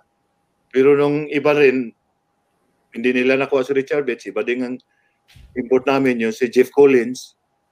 Malakas din Jeff kami. Collins. Oo Oo. champion din kami noon, Jeff Collins at saka ano. Ano marami. Eh timpo-timpo ang basketball kasi eh, ano lang eh. Eh parang time time kung time lang eh. Kung time nyo, time nyo. Uh, Siyempre, ma ano ka rin. Ma Tsaka sulit pa rin ang Crispa noon, pero mas sulit sa tingin namin talagang talo namin sila sa fast break eh. Talo Mm. sila sa fast break namin, ang bibilis namin. Eh, magaling pa rin si Frankie Lim at that time. Pamalit kay Ricardo Brown. Kung wala si Ricardo. Pero si Ricardo, hindi nila ma-stop talaga. Iba ang basketball style ni Ricardo at time. Kung pang Pilipinas lang ha, Iba Oo. si Ricardo Brown. Kahit saan maglaro. Talagang, wala, American style ang laro niya eh. Yung mga quick jump niya. Tsaka shooter talaga. Yung ano, Oo. galing pumasa. Galing pumasa. Ang bilis. Isipin mo yan, Ricardo Brown, sa, sama mo pa ng bog sa tornado. Eh, paano na yan, di ba? Least pa kami. Kaya medyo, ano, yung nga, depensa na lang ginagawa ko eh. Depensa na lang kasi meron kaming ano eh. Yung nga, yun ang ka- si Manny Victorino, po, sagasa, sagasa lang diretso. diretso. Oo. Tama yun. Eh, laki naman eh. bata Walang, eh. walang, walang Bata. breaks yun. Tama yun. Pa, parang, di ba? Dire-diretso lang si Manny. No? Bata eh. Bahala na yung? Ang Kung ano, bakit yung card. si Gidabin lang at saka si Fernandez. Eh, ang papayat, ang lakas ni Manny. Yun, Saga-saga, sagasa lang. So, yun ang naka-advantage na sa amin sa greatest. So, bali, nabutan ko sa greatest, four times champion ako sa greatest. Hmm. Apat na champion ako. Tapos, ang dami si- ano yan, greatest fan niya si Sid eh. Pag sinasabi mo Wala four-time po champion, greatest questions. Come on. Sid. Kaya may tanong lang ako, 83, nung nabanggit mo rin lang kanina si Bates, ano? Tapos sabi mo, nabantayan mo siya noon. Anong, ano naman ang pakiramdam noon na, Talagang, ano, siya yung binabantayan mo? sa totoo lang, no, iba talagang mga black eh. Ibang katawan ni Bates, eh, naglalaro ng NBA talaga yun. Ang lakas ng buto noon at saka pag mutik, kahit over- i-overplay ko ang daan niya, madali siya makaikot. Malakas tumalon eh. Hindi ko na mabol dahil eh, siyempre yung daan niya eh, i-block ko, ikot ka agad tapos hindi na ako makabol dahil ang bilis eh. Ang hakbang niya ang, ang laki. So sa akin lang, hindi ko na lang paawakin kung pwede lang, hindi ko na lang siya paawakin ng bola. Ah, Hindi ko na- lang. Deny. Para maano ko lang. Kasi pag hawak niya ng bola, eh mahirap na stopin eh as ah, ano lang. So yun lang in- inano ko, i-deny ko, deny, pag kung pwede lang, fight for screen lang, kung mayroong pick, fight for screen lang, ganun lang ang ginagawa ko. So, katulad ni Harris din, ganun din ang nangyayari. Ang bilis din ng ano. So, ganun lang. ano. Yun naman lang fundami, yung nakuha ko na i-deny ko na lang. Kung pwede lang hindi makahawak ng bola para walang attempt, wala siyang bola, wala siyang ano. So, yun na lang. ah. Ang lakas, ang lakas ng Richard Bates talaga. Di mo ma-stop yung basta-basta. Ano? Oh, naging guest namin nung Tuesday yung dati mo kakampi si Joel Banal. Sabi nga rin niya, nabantayan din niya si Bates. Pero very proud siya kasi isang laro, ah, naka 28 points lang si Bates. Nung, 28 lang. Kasi Kayo, 50, bantay, oh, lang. 50 yung average niya eh. 28 lang. So, okay na. Yun, yun naman ang mga ano namin eh. Maka, maka 30 lang, maka 28, maka yun na kami yan, kami nagdipinsa. Eh kasi average sure, tag 60 eh, 50 eh. grabe, grabe maglaro. Pero pinag-uusapan na rin natin yung import na banggit mo na kanina nga yung, yung ma- imagine from mga Billy Ray Bates umabot ka all the way 'di ba? Donny Ray Cole Tony Billy Ray Harris. Bates uma- umabot ka ng Tony Harris sa haba ng karir mo 'di ba? Sa sino yung tatlong pinakamatinding import na nabantayan mo at hirap na hirap ka talaga na na i-control? Si Richard, yun na ba yun? Bates? Si si Bates? Si Harris? Ganun ba yun? De. Si Harris, speed lang eh. okay Speed lang siya. Kanang, yung mabilis na talaga, tapos malakas din tumalon. Pero si Bates kasi maraming daan eh. Hindi Mm. straight, straight. Maraming daan eh. Kung i-block mo siya, iwas ka agad. Yun si ano minsan, si Harris minsan pag mablockan mo, hindi na makaikot eh. okay So yun ang ano pero pag maka-take off na rin hindi hindi mo na mabol dahil malakas tumalon. Pero kung sa akin lang, ang mahirap nahirapan talaga ako si Richard Bates. Dahil marami. Billy Ray oh oh, ma- marami siyang daan. Marami siyang ano, kahit saan mo stopin, makaikot, makaiwas, maka ano. Sino Yun pa? Sino pa mga ano, hirap bantayan aside from Bates? Sino pa naalala mo yung parang pagkalaban mo sa pagkalaban mo sila, alam mo, hapon pa rin nagre-ready ka na.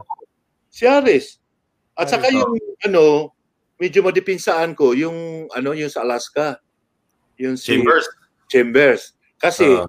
post low post low post style eh. Yun ang ano eh. So pwede hindi hindi hindi ano eh.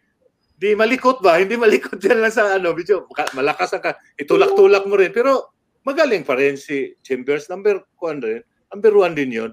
Medyo sure ball, sure ball din maglaro yon Talagang ano. Pero medyo may... Ng katawan nun. Ano. Oh. Super sanay, super sanay sa PBA, sa tagal niya sa PBA kasi si Chambers kaya nasanay na rin sa laro dito eh. Sanay na siya sa larong Pilipino. Oh, Yan ang correct, ano niya. Pero Pero- Parks, nabantayan mo ba, Ponky? Ah, Ayun, si Parks. Ba- Bobby Parks. Si Bobby nabantayan. Parks, nabantayan mo? talagang malakas din yun. Pero yan, hindi ka masyado ma, ano, malikot. Maano. Pwede mo, nasa harap ka lang. Pero, ano, pero magaling din yan sa medium shot, jump shot kasi. Mahirap stopin yun eh. Pag ano eh. Pero, pero parang consensus yata lahat ng tinanong namin. Talagang Billy Ray Bates daw yung pinaka-grabe play. Ano, Pinaka, Norman Black. Maraming, Oh, no? Norman Black kasi si Chito lang makadepensa sa amin yan. May stop ni Chito yan, Lusaga. Kasi pag tulak niya kay Chito, hindi niya matulak. Yung jump shot na lang sa harap, nandiyan palagi si Chito. Yung uh, advantage namin sa greatest namin. May stopper din kami sa malalaking uh, low post player eh. Si Chito, babanggayin ng ganun, babanggayin ng ganun. Oh, harap-harap. Di ba? Si 7'8 yata kalaban niya sa Asian Games. Anong height nung ano, taga North Korea? 7'8 Si Michael yun, di ba? Ree. Si Michael Oo, Ree, si- oh, mga 7, 7, 7, 8, oh, tama. Grabe, eh. Sinisisiw lang ni Chito Luisaga. Pero yung Norman Black, ibang klase rin yun, ano, Ponky? Oo, iba. Iba, iba din yun. Sure, sure bull, sure bull maglaro din yun. Parang 100, per- Mr. 100% din maglaro yun. Oo. Tama, no? Yung, ano eh, na-import din namin sa greatest yun eh. Tama. Hmm, nabuto ko yun. namin yan. Magaling, magaling si Norman. Ano, Nag-champion ba si nag-champion ba si Norman sa greatest? Hindi. wala, hindi, hindi. Kasi, Hindi. Hindi, no? kasi 6'5 lang siya. Ang import noon, mga 6'9, walang open eh. Ah, Mga ano eh. Or, or 6'6 yata ang import noon or ano. Yung big big import na nag-champion yata kay si Joe Binion nga, di ba? Jubinion. yun. Yun, yun. Kasi malaki yun. Jubinion, si ano, Si Collins. Collins, Jeff Collins. Yun ang mga O may ano, may nanonood din ngayon si Bernie Fabiosa. Ah. oh, nandiyan ngayon sa LA. Taga Bohol naman, taga Bohol. Maganda, masaya Eh, ano? I mean, four times champion kami nun. Sa, sa naabutan ko ha, four, apat na Yeah. champion ako na ano sa greatest. Masaya, masaya. Sino, sino best friend mo doon, Ponky, sa Great Taste? Sino yung pinakasundo mo, yung tipong pag out of town kayo, roommate mo, yung ta- kabiruan mo parati sa Great Taste? Si Victorino, parang kapatid ko na yun. Mag-away kami dalawa. Kaibigan. parang, parang, parang medyo bata-bata ang ano, ugali eh. So, Ba- bakit kayo nagkasundo ni, ni Manny? Kasi pareho kayo gano'n, parang bata ugali, parang oh, ano. yun nga, yun nga. Eh, pero ako na lang nag-adjust sa kanya. Eh, siyempre. Pero masaya siya kasama. Eh, kahit saan kayo mag-atot, mag-beach kami, mag out of town, mag-swimming kami, kahit saan, mag, ano kami, kami magsama. Kami magkasama palagi. Kailan, no? Kasi, Eh, kasama na nila Ricardo Brown, sila person eh.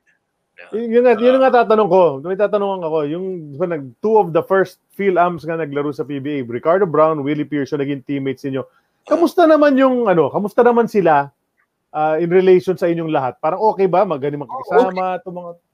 Si ano naman, si Ricardo naman, hindi naman masyado magsalita eh. Talagang mag-practice siya, practice lang, walang, walang, ano, talagang, ano, si Willie Person, ganun din eh.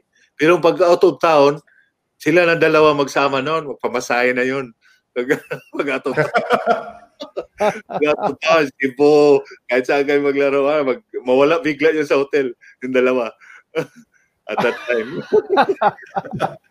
Eh. Dati natanong kay Pearson kung saan sila pumupunta. Oo nga. Alam na namin yun. Alam na namin yun, mga player. Yung dalawa, no? wala na. At least si Willie Pearson, na-guest na namin dito. Si Ricardo Brown, nahihirapan pa kami because busy-busy nga siya ngayon. Dalawa. Talagang pakisama as a, as a teammates, ha? Talagang masaya kami. Masaya kami lahat. Ano, yung nga, ang hirap talaga talunin ng team namin at that time. Kaya yung samahan namin, yung yung bal- parang balance team kami. Mas lalo nga Tapos, coach, Abby coach nyo pa si Baby Dalupan. So, kamusta naman yung experience nyo na si Baby Dalupan ang coach nyo? Oo. Ano po? Ano, anong, ano, yung, kamusta naman yung experience si Baby Dalupan ng coach mo sa Great Taste? si coach kasi nakita ko sa kanya talagang magaling siya.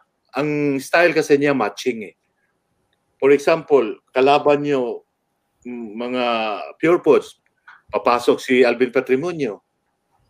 Ang i, i ano niya niyan, i-match niya sila Abby King.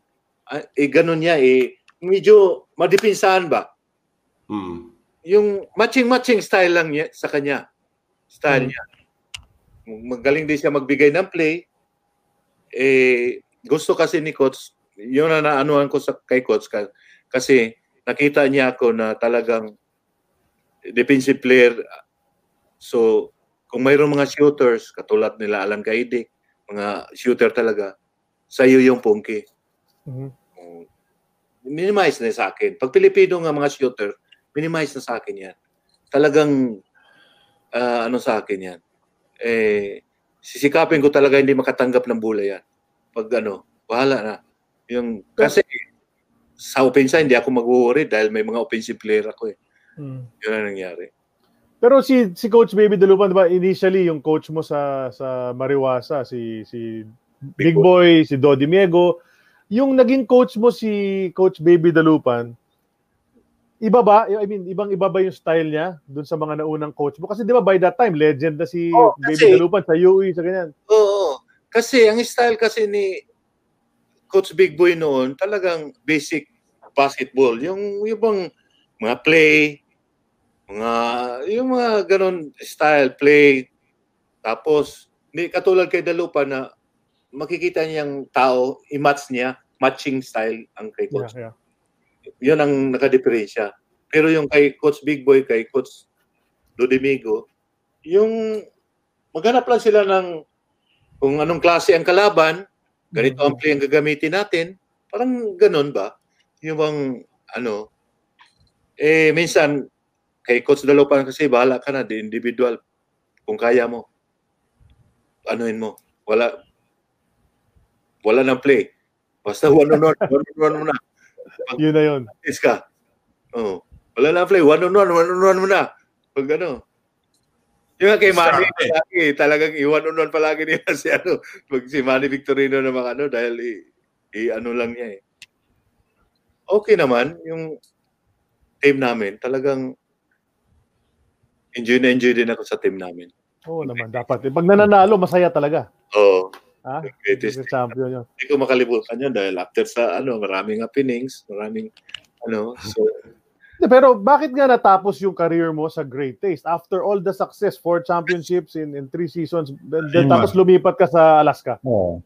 Kasi at that time, papasok parang expansion team ang Alaska.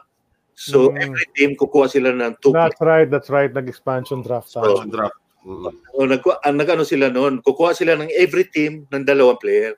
Yeah, yeah, yeah. Ako ang gibitawan sa Great Taste at saka sino pa ba yung isa? Yung kinuha ko ng Hmm. Alaska. Yun, Oh, kami, si- sino nga yung isa, no? Sino yung isang binitawan ng Great Taste? Marty Saldana, si, Oh, oh, sila Teddy Alparero, mga kasama namin, Dina Sabatuan. Eh, oh. ano. So yun, yung unang team namin, si Coach Vasquez, eh, So, namatay agad eh. medyo namatay, medyo nawala siya. Maganda na sana yung team namin. So ang pumalit si Huta, yung kagulo-gulo, kagulo-gulo team. Hindi masyado. Yung nga, pinalitan siya ni Toro Balinsona. Hmm. Yung si Toro Balinsona na medyo naayos-ayos, nga medyo ano. So, kat, another year, wala din nangyari. Pinalitan ni Nat Canson. Mm. Hmm. Doon si Nat Canson nakaganda. Ganda ng team namin. Yun nga, Eros Brothers namin. Mhm. Yung ano, Marcus Salganya point guard. Daning Valenciano, ako shooter. Yeah. Tapos, Yoyo Villamin, ng, yun ang starter namin. Yoyo Mm. Villamin at saka Ricky Luz. Lum- Bye. lumipat na si Bong sa inyo nun, di ba? Si Wala Bong na. Lumipat na sa inyo nun. Eh, 97. one year, pero hindi na masyado ano dahil si Nat Canson din gusto niya mga bata siguro ano Mhm. yung nga pag another year noon expect ko nagbakasyon ako noon at that time pagbakasyon ko pagbalik ko si coach Bugs sa Tornado na ang coach Oh. so kumpiyansa ako masyado eh kinuha niya si Alvarez at saka si Boy Cabahog. Mm. si Rick, Marata. So nabiyahin ako na nawalan ako ng team. Pagbalik ko, kasi starter ako sa team. Talagang ganda ng laro ko eh. Na- Akala ko i-renew, i-renew yung kontrata ko dahil ano. So nangyari noon, yun nga, pumalit si Bogs. Eh, ewan ko, ang nangyari, hindi ako pinapirma. So nabakante ako ngayon. So kinausap ako ni Coach Toro Valenzuela, maglaro ka muna dito sa Crispa, sa amateur. Right, right. Sure. Sure, para para hindi mawala yung ano mo. Alam kong magaling ka, alam kong hindi ka lang nakapirma dahil ano. O sige coach, yun nga. Eh, naglaro ko ng isang season sa ano sa Crispa. Eh, kami Big Pablo, mga FEO yun, kasamaan ko. Yeah. Si Junamar. So maganda namang ano namin, naka third place yata kami noon. Natalo kami sa yung ano, di ba? natalo kami sa Magnolia noon eh, nung playoff. Sila Asay Tono, Jericho Dinera, Paul Alvarez, malakas yun. Chris, uh, Chris pa 400, di ba? Yun yung Chris pa 400. 400. Yeah. Sila Limpot. Yan ang mga player noon sa Magnolia. So pagkatapos ng season, kinuha kagad ako ni DVD. Ulit Oo nga, sa Pure Foods. sa Pure Foods. Siyang That's sa right, Pure Foods noon eh. Isang season lang ako. Kinuha ko mga 1988, middle, second conference yata. Tama, second conference ka. Oh, kinuha ko ni Coach Lalupan. Yo, sabay mo si Patrimonio ah. Sabay na Oo. sabay. So, uh, Imagine. mga, mga mga bagits na, mga bagits na. Ako lang Oo. tanda doon. Mga ano, yung solid pure foods. Championship kami San Miguel, talo kami Oo. San Miguel. Ah. Yeah, pangalawang taon, championship. Championship ulit, talo pa rin. ano. So, nag-expansion team na naman yung ano, yung Pepsi Mhm. at the time. So ako na naman ang tinapon, kinuha na naman ko yung Steve Watson. Steve Watson sa Pepsi. Grabe ang ano ko, yung uh, buhay ko as a player, as a PBA player. okay. Alam mo, isipin mo, Pongki, ah, di ba, pag-usapan natin yung UV days mo until you're nag-rookie ka, munti ka na mag-rookie of the year. Mm. By this time, 1970, 1988, 19, veteranong veterano ka na noon eh. Kaya, pero Oo. medyo yun na nga, medyo natigil dahil nga, nagbalik ka ng amateur, Oh, tapos nakabalik ka sa PBA, di ba? Pero ang ganda, kasi ka- akala mo at that time, baka wala ka ng career, di ba? Pero tumagal pa eh, hanggang 1994 ka pa naglaro. Pero magbe-break lang tayo, magbe-break lang tayo sa dalig. And we continue with episode 45 of our show. At ah, kasama natin pa rin si Alejo Ponky Alolor. Ang ganda na ng napag-usapan namin so far. You know how many years now? We're talking about 1970s into now nasa 1988, 89 na tayo. Marami nang napaglaruan na team si ah, si Ponky by that time. Sa saya ng mga experiences, may championships na rin with great taste. And then yun na nga, the changes to Alaska. Daming coaching changes. Ponky, ang dami mo naging coach, no? Um, up to that time, no? Ngayon na, na, reunite ka with uh, with Baby Dalupan, no? Reunite, re- reunited ka with Baby Dalupan with Pure Foods. Pero sa dinami-dami na naging coach mo, hindi ka ba nahirapan dahil pa- papalit-palit ng style, papalit-palit, o pareho naman ang role mo para sa lahat ng coach mo? kasi talagang as a professional basketball player, ma, ma ano mo yun eh. Madali mo ma-adapt eh. Kasi mostly kasi mga set plays, mga ano lang ang i- ibigay ng mga coaches sa iyo. Paano mo ano, hindi naman na high school player sa dati na turuan ka ng mga fundamentals nga hindi na eh yung mga set plays na lang paano yung hindi hindi na masyado mag ako masyado mag-adjust ng kahit sino-sinong coach basta kung anong ipa, ituro niya sa akin susundin ko na lang Ano guys, photo time? That's, that, that's good. Ha? Um, may ito, may papakita kami mga re, ano, mga litrato sa iyo. Eh, ano naaalala mo ito? Oo, Rocky ako na. Ang bata ko pa noon talaga. Ikli pa na shorts ah. Alaka. Talagang, Number ano number 18 ka pala rito. Hindi ko naaalala nag-number 18 ka. Bakit 18 Oh, yung alam ko number mo? number dyan? 2 ka pa ate eh, no? Yeah, yung una, rookie ko kasi, kahit ano na lang numero ko, hindi ko na, kahit ano na lang ibigay sa akin, okay lang sa akin. Wala na akong, ano eh, nung nag-greatest na lang ako kasi, medyo, ano na eh, number 2 na lang talaga, hanggang, ano, yung Pero una. ikaw yung number mo dati pa, yung number 2? Kasi doon ka talaga sumikat eh, sa number 2 na yan eh. Kung college ka pa, number 2 ka rin. Hindi kasi ako, yung na-captain ball ako sa UB, number 4 ako. Oo. Okay. minsan number 7 ano so bali yun lang sa akin yung numero ko pero wala naman kasi ako sa ano sa numero dahil at that time kahit ano-ano na lang number eh dahil Basta mabigay makalaro, no? Basta Basta makalaro. ano lang eh ganun sanay tayo laro lapas eh Anong title nito? Allures Alolor. yeah Oo nga eh. Hindi ko alam kung ano ibig sabihin ng ano eh. Sabihin headline. Allures Alolor. Yeah, ganda talaga na kita ko dyan. Talagang, akala ko, Ganda ng ano, ganda ng Converse mo, Converse. oh, ako nang, akala ko nga ako ng Rookie of the Year noon eh. Ano ba nangyari doon, Ponky? Anong nangyari Si doon si Chon na ano? Chon. Style kasi noon, mayroong voting sa media eh.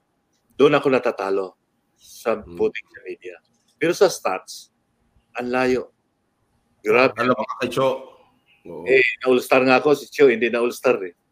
Mm. Oo nga, no? So, ano lang, talagang, gano'n lang talaga. Kasi yung team din namin, hindi pumapasok. Correct, correct. Yun. Eh, one time kasi ang greatest pumapasok sa four. Uh, yun nga nakaano siya. Uh, medyo wala tayong mag, ano talaga doon.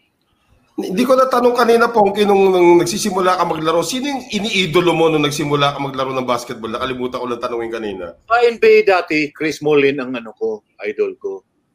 Nung, ano, tapos yung sa yung sa ano doon sa PBA dati kasi ma, ma- si Milencio lang ang nano ko eh na naging idol dahil sa probinsya kasi namin, probinsya pa kasi ako dati. Hmm. Yung ano eh, yung radyo lang sa amin eh, walang TV doon. dati. Mm. Okay. Rinig lang sa radyo, marinig ko lang sila, Jaworski, Johnny Revilla, la Milencio. So si Milencio palaging ano eh, yung nga, ang galing nito, tirador pa oh. Ano, Alam mo, bin- binabanggit mo, Ponky, ha? sabi mo, Jaworski, sabi mo, Melencio, sabi mo, Johnny Revilla. Alam ko na kung bakit ganyan ka maglaro. Ah, alam ko na kung bakit ganyan ka maglaro. Dahil yung mga yun, yun yung mga ano talaga eh, palaban eh. Masakit katawan yung binanggit mo, ah. idolo eh, mga idolo. Kahit radyo lang ha, kahit radyo lang narinig mo. Oo. Pin, pinabagsak ni Tembong. Ha? Ganun siguro narinig mo. Okay, okay yan, okay yan. Yun nga eh, yung mga, I don't know. Pero yung talagang nasa Cebu na ako, nung ano, yung si, ano talaga, Danny Provencio. Ayan! Danny Yeah. Florencio. Oh, nabanggit ni Danny Florencio. Maraming may idol kay Danny Florencio. Ah, Oo. talaga. Ito, anong panama ng mga fall away na nakikita natin sa NBA ngayon sa ganyang klaseng tira? Wala. Si Abby King napalipad mo pang ganyan. Oh, halos nakahiga na eh. Oo nga Wala, eh. wala. Hindi maabutan ni Abby King yan. Masyado nakahiga. Inalas, Pati yung, re- pati yung referee na paano eh. Tinan mo. sabi niya sa Oh, sabi niya sa akin, palpal ka dyan. Hindi ka makapalpal. Oo. Ang ganda nga, no? Pati yung referee nga nakahiga rin. Ang ganda. Di, mag-anga ko. Talagang style ko yan eh. Yung panahon na yun. Yung mga, marami kasi akong klaseng shots eh. Marami ako. Ano yun naka, ano sa akin. Kasi dating college ako, pag mag-practice kasi ako, araw-araw kailangan may makukuha akong style. May may makukuha ako ng ibang klaseng shots. Bakit na shoot yun? Nung ma- yung dulo-dulo ng board, pag pictos mo, bakit ma-shoot yun? Ininsayo ko yun para para meron naman akong kakaibang shot. Ganun ang ano eh, yung sa isip ko eh. Mhm. Kasi mas maganda marami kang style ng shot sa ano eh. Right. Sa basketball eh. Ang ganda ng comment nung isa eh. Mapapahiya si Pilita Corrales sa ganyang klaseng Oo! higa eh. Oh, ah, di ba? Ayun lang nakaintindi. Tag-apat lang yata nakaintindi ng Pilita Oo nga eh. Hindi, hindi. Yung mga fans natin, yung mga Ayun. followers natin sa AUB, alam nila si Pilita Corrales. Sabi, Alam nila. sabi nga ni, basta mag ganito na ako, sabi ni Dini sa Batuan, Rosary shot yan, partner ah. Rosary shot. Pero Ang ganda sure eh. po. Practice kami ni taba. talaga. Eh, Paring Dini talaga. Rosary shot daw. Oh, Ayan, na. Ayan na, greatest. Ayan. Tuwa na naman si Sid. Oh, 84 yata to, no? 84 pa yata to kasi nandiyan pa Lapat si grabe eh. dito at saka si Person eh. Lapat Oo. grabe at saka si Person ito. Pero champion team pa rin to. O, tingnan mo naman yan. Frankie Lim, Joy Carpio, Chito Loizaga, Joel Banal, Manny Victorino, Jimmy Manansala, Bogs Adornado, sino, Arnie Tuadles. Walang tapon eh dito. Ano ba to? Si ano, ito ba yung bigote team? ah, kasi halos lahat nakabigote. Pati ikaw, Poki, may bigote ka dyan eh. Oh. Lakas ang team namin dyan. Ano talaga? Ano? Grabe, no? Uso-uso talaga yung bigote nung time na yun. So, sabi yata ni ni Gotaw na kailangan pabigote lahat ha. Oo. Si Ganun ba? Kaya wala bigote. Then, saka naalala ko talaga, Pongki, yung, yung buhok mo rin, iba rin yung style eh. Kapal ng buhok mo rin dati talaga. di ba? Sa mga Oo. pictures mo. Oh, ginaya ko nga si Chris Mullin dati. Talagang idol ko yung si Chris Mullin dati. Yung sa one, sa gitna pa yung hati, di ba? yung lata. Tapos parang skinhead. Pero, pero pa kayong kaliwete. Oh, parehas kami. Yes. Pin- Pinagmamasdan ko lang yung picture. May tatlong rookie of the year dito. Dapat pala apat yan, ano, Pongki? Oo, oh, totoo yun. ano, akala Technically. ng UB, nung araw kasi, yung first na Rookie of the Year, si Arnold Toadles, 1978. Mm. Oh, 79, 79. 79, 79. Yung 80, si Willie Neralao, UB din yun. Oo. Ah. Tapos Oo sa nga, no? 91. So, Oo nga, three no? na sana yun. Dapat three in a row, tama. Oo! Sayang. Pero wala, ayaw nila, hindi nila binigay sa taga Cebu, sa taga Davao, yung bigay nila sa taga Davao. Oo nga eh. Oh, sayang. Sayang. Nabanggit mo na 79, 78 naman. Jimmy Manansala, Rookie of the Year. Tapos 83, Ricardo Brown. Oh, Grabe, matatabi no? nga yung dalawang rookie of the year. Ano? That's a, that's a great picture. Mukhang happy-happy sila, no? Oo. Oo. 84 ito. ah. Talagang, May, may, may kwento si Joel Banal nung Tuesday, ano, yung bago yung una niyong championship, no, All Filipino 84. Yeah. Si Arnie daw, na nagpa-party daw sa kanila uh, para para kausapin kayo no, tungkol sa you know what it takes to to win a championship. Ang feeling ni Joel nakatulong daw sa sa team yun eh na parang nagbanding kayo. Natatanda mo pa ba yun yung nag Yes. Party ni si Arnold kasi, mahilig kasi yun sa ano eh. Yung parang mag-lecture siya sa mga kasamahan namin. Yung, yung bang kausapin niya na parang ganun. Ano naman si Arnold? Talag, talagang ano din siya sa team na kailangan manalo tayo. Yung para bang may yung nga, kausapin kami para may team. Kasi senior siya eh. At saka, superstar Hmm. siya namin eh. Oo, So, Huwag sa Dorado at saka Atlas yung superstar namin at that time eh. that's right. Ricardo Brown. Yun ang ano namin. So, man, maniwala din kami sa kanya. Kasi maganda namang usapan namin. Minsan magpa-party siya sa bahay niya. Yeah, yeah. Kainan kami doon. Yeah, ano. So, okay na si Arnold. Walang problema. Sumalangit na wa si Arnie Tuhatles. O ito Ito, naman, ibang team, tayo sa ibang team naman to. Milkmen ba to? O Air, Air Force na yata to. Hindi pa Air Force yan. Milkman, Milkman pa rin yan. 87, Milkman pa rin. In fact, actually, pa, 87 pa Hills Brothers na ito eh. Oh, Mm. ah, Actually, mali yata yung caption 86 dapat to eh kasi nandiyan pa si Arnie eh, sa Alaska niya no. 87 bumalik siyang great taste alam ko eh. daming patay na dito. Oo. Winco, uh, Alparero, Oo, tama. Oo nga, no? Tama, no? Ah, Sino yung nasa kanan number 8? Gana number 8. Katabi ni Arnie. Ah, Sa, sa si kanan kaliwa. Natin? Kasi Oh, ba si na, Noli ba yan? Okay, iba itsura ni Oo, Noli okay. dyan. Okay, okay, okay. Tama, tama, tama. galing Yeah, dapat. yeah, yeah. Ano, Tama. natin yan. Tapos dito kayo ni Frankie, magkasama na naman kayo dito. Pare ko, hindi ko ma- makikita ang itim-itim. Hindi sa buwan. kaliwa. Pare Dennis. Ayos tayo. ma, makakausap ka si Dennis tungkol dyan sa sinabi mo.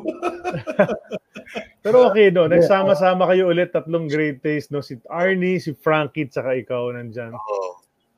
Gano. Ah, Sakit din 86 katawan na to kasi wala wala 86 pa yan, si- tama, wala pa si Yoyoy. Oo. Wala. 86 yan. 87 si Yoyoy, nandyan eh. Kinuha. So, ito yung unang-unang team. Ito yung Maiden Alaska team sa PBA. Yes. Oh, tsaka rookie year ni Ray Cuenco yan. Oo. Yung number one overall. Correct, Ay, correct. ano, tama, number one overall. Oo. That's Yeah. right, that's right. Bago kami lahat yun. Pinag- Si Naning, si Naning, rookie dyan, di ba? Valenciano. Mm. Rookie din siya dyan eh. Oo. Idol ko yun, si Naling. Oh, galing sa ano, sa tres tsaka sa fast break niyan. Mm. Si Marte Saldaña, anong naalala mo sa laro ni Marte? Galing, magaling si Marte.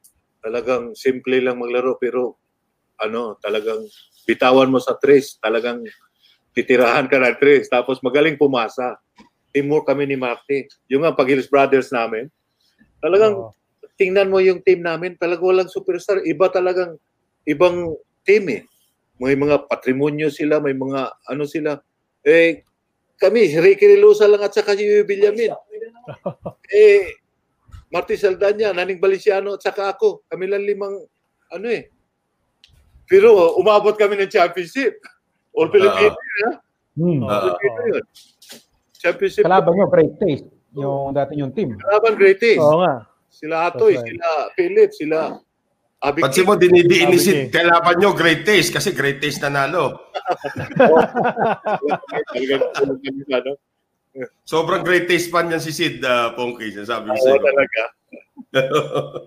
Okay, Yeah, the next. Sige, sige, sige. talo. Yan na. Yung 85 yung ano, yung uh, Oh, yung Pepsi namin. knockout knockout match nyo ng MCC no 85. Eh, Pero ito, Pepsi naka Pepsi ka na Oo. dito, no? Yung team din yan. Oh, kasama pa rin si Dennis, oh. Si Dennis pa Oh, rin. ayan kasama naman si dyan. Dennis. Ko. sila Fox Mios, yung kasama namin, sila uh, Ricky Relosa, Rencherto, andyan din. oh, Rencerto, dyan din. Oo. Sila, ano, John Reyes, ang coach namin, Mm. mm. Edo Campo. Mhm. Joey Loizaga, di ba? Joey Loizaga Wala. din yan, di ba? RC, Wala ba? RC Di ba nakuha si Harmon? Sila, ano, sila Cadel Mosqueda, Mm. Si Joey nag-RC. tapos, yan, si R- Ricky Relosa, si, yung kapatid ni Codinera, si Harmon, Harmon, si Harmon. Harmon. Oh. Oo. Tunichi, di ba? Tunichi Tori. Kunichi Turi. Tunichi Sila Teore. yung mga naano sa dispersal draft eh, binitawan. Kaya ma, kaya ma. Dispersal draft nga yun. Edo Campo nga muna, tapos pinalitan si Coach Ed ni si Derek Pumaren, di ba? Oh, direct, pag si Derek na, yun, maganda ng team namin. Talagang, Mhm. ginawa, Gidapin, Victorino, Villanera Lau, uh, uh, Tonichi Torre, lalaki, Joy Caro. Ah, oh, if I'm not mistaken, Pongki, 1991 yun ang unang taon na pwede na pala maglaro together yung Gidabin at saka Victorino kasi may rule dati sa PBA. eh. Oh, Hindi pwede magsama yung Fernandez, Gidabin at saka Victorino sa isang team. yan. Sintro si Gidapin, power forward si Victorino. Oh. Sino? Lakas nga. Wala ka, Okay nga. kami noon. Yung team namin, championship. ano, malakas yung ano, Ponky nanonood pala si si ano Ricky Relosa no. Sabi niya si Ponky at si Rudy madalas magtirahan sa practice. Sabi niya. Oo nga, kumusta kaya yun? Kumusta naman time yung kasi talagang, hindi naman sa pag ano, talagang part of the team yan na magka away-away, magka ano. So, Nagkasutukan kami ni Rudy Distrito at that time. Tapos, yung nga sa Alaska kami. Eh, pero kumpare ko naman yun eh. Eh, nagka, nagkasuntukan kami, so medyo nargabyado siya dahil hindi siya nakaganti. Eh, medyo naikainitan. So, baliwala naman sa akin yun. Pinatawag kami ni coach, uh, ni, ano, si, si Ricky Nilosa naman, isang hudas din. Sige, fight, fight, fight. Yung parang, parang biruan lang ba na ano niya. Sa'yo nag ano? Sa'yo nag ano? Oh, grabe ah. Promotor ah. Competitor pa pala siya. Matawa talaga ni Ricky. Tawa lang. Masaya kasi si Ricky din eh. Uh, masaya Yeah. din yung kaibigan niya na ano.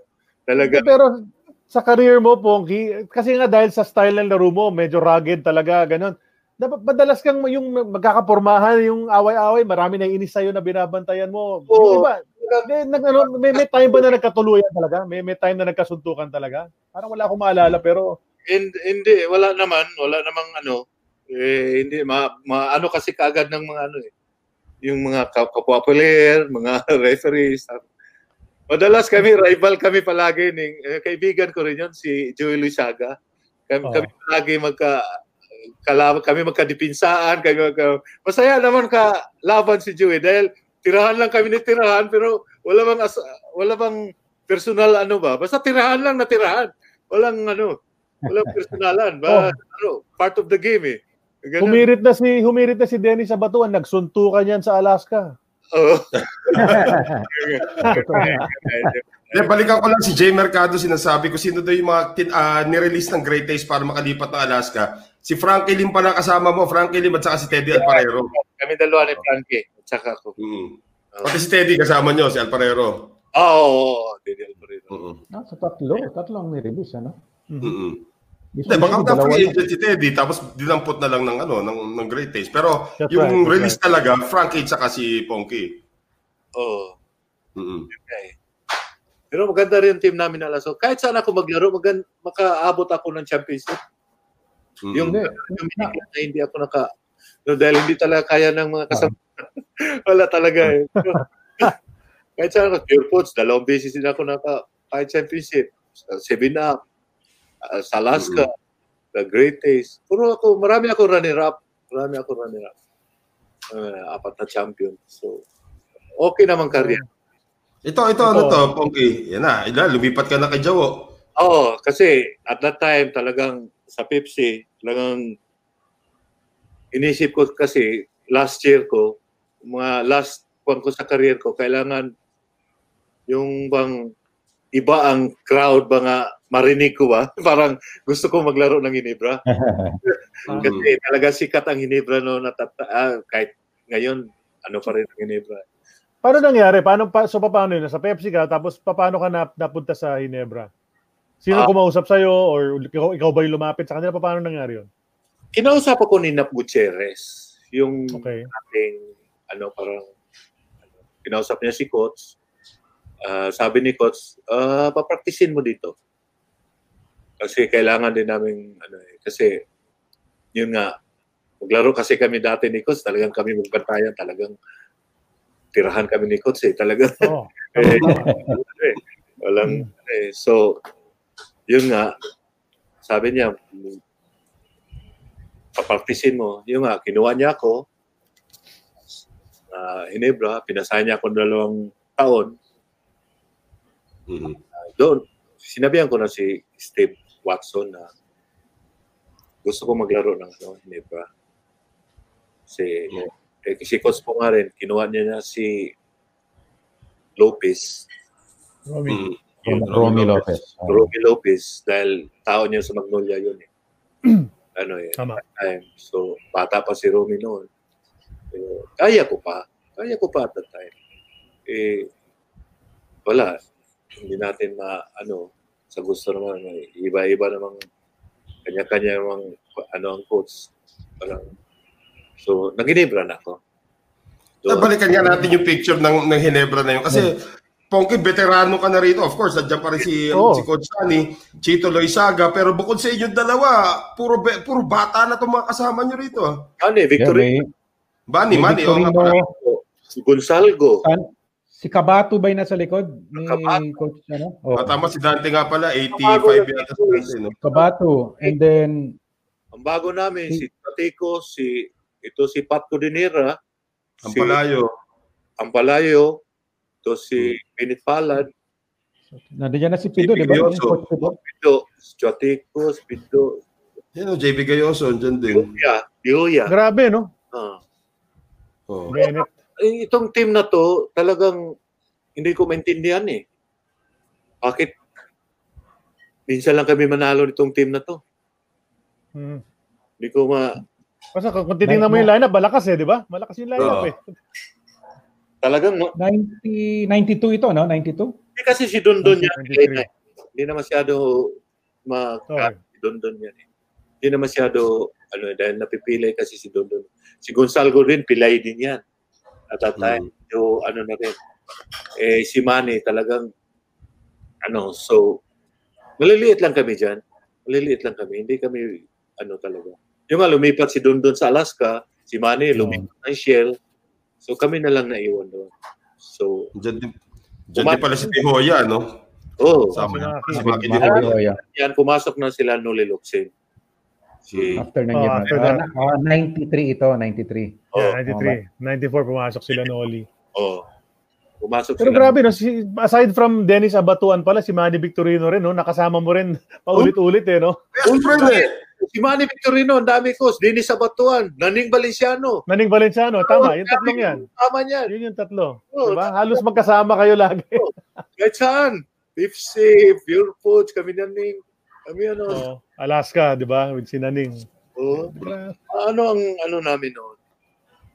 Pero at least sa sarili ko satisfy ako as a basketball player dahil yung career ko mataas-taas din sa PBA. Yung bang, Mm. yung bang sawa din ako sa basketball. Parang ganun. Oo.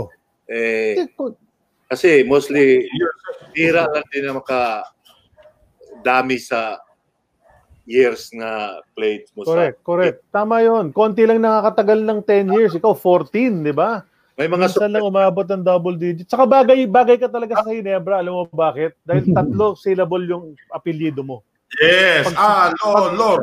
Oh, ah, lo, well, we, it's okay. It's all right. We still love you. Ah, Pero lo, salamat ako sa Inibra dahil doon ko nakuha yung 5,000 points ko. Oh. 5,000. Mm. At least, nakuha ko ang 5,000 points ko. Ah, Ano? Fade away? Fade away jumper ba yung pang 5,000? O free throw? Free throw, eh. Ano eh, binigyan ako ng 5,000 points. So, Ah. salamat din ako sa Inibra. na doon ko Kumusta nakuha naman yung yung career ko na 5,000 points. Pongki, kumusta naman yung ano, ah, naging coach mo si Coach Sunny? Si Kung Coach, matagal na nagtitiraan kayo, nagbabantayan kayo, Oo. ngayon coach mo na siya. eh, magaling naman si Coach. Yung ano ni Coach talagang, minsan pabayaan ka niya. Kung one-on-one kayo, basta kaya mo. Go. Yung ginawa ni Noli Locsin. Basta kaya, sige Noli. Ano? Saka, magaling din magbigay ng ano lang si Coach, ng mga plays, mga ano. Ah, di lang ako nataipan ni Coach at that time. Medyo, Pero, ano? medyo hindi ako niya ginagamit noon at that time.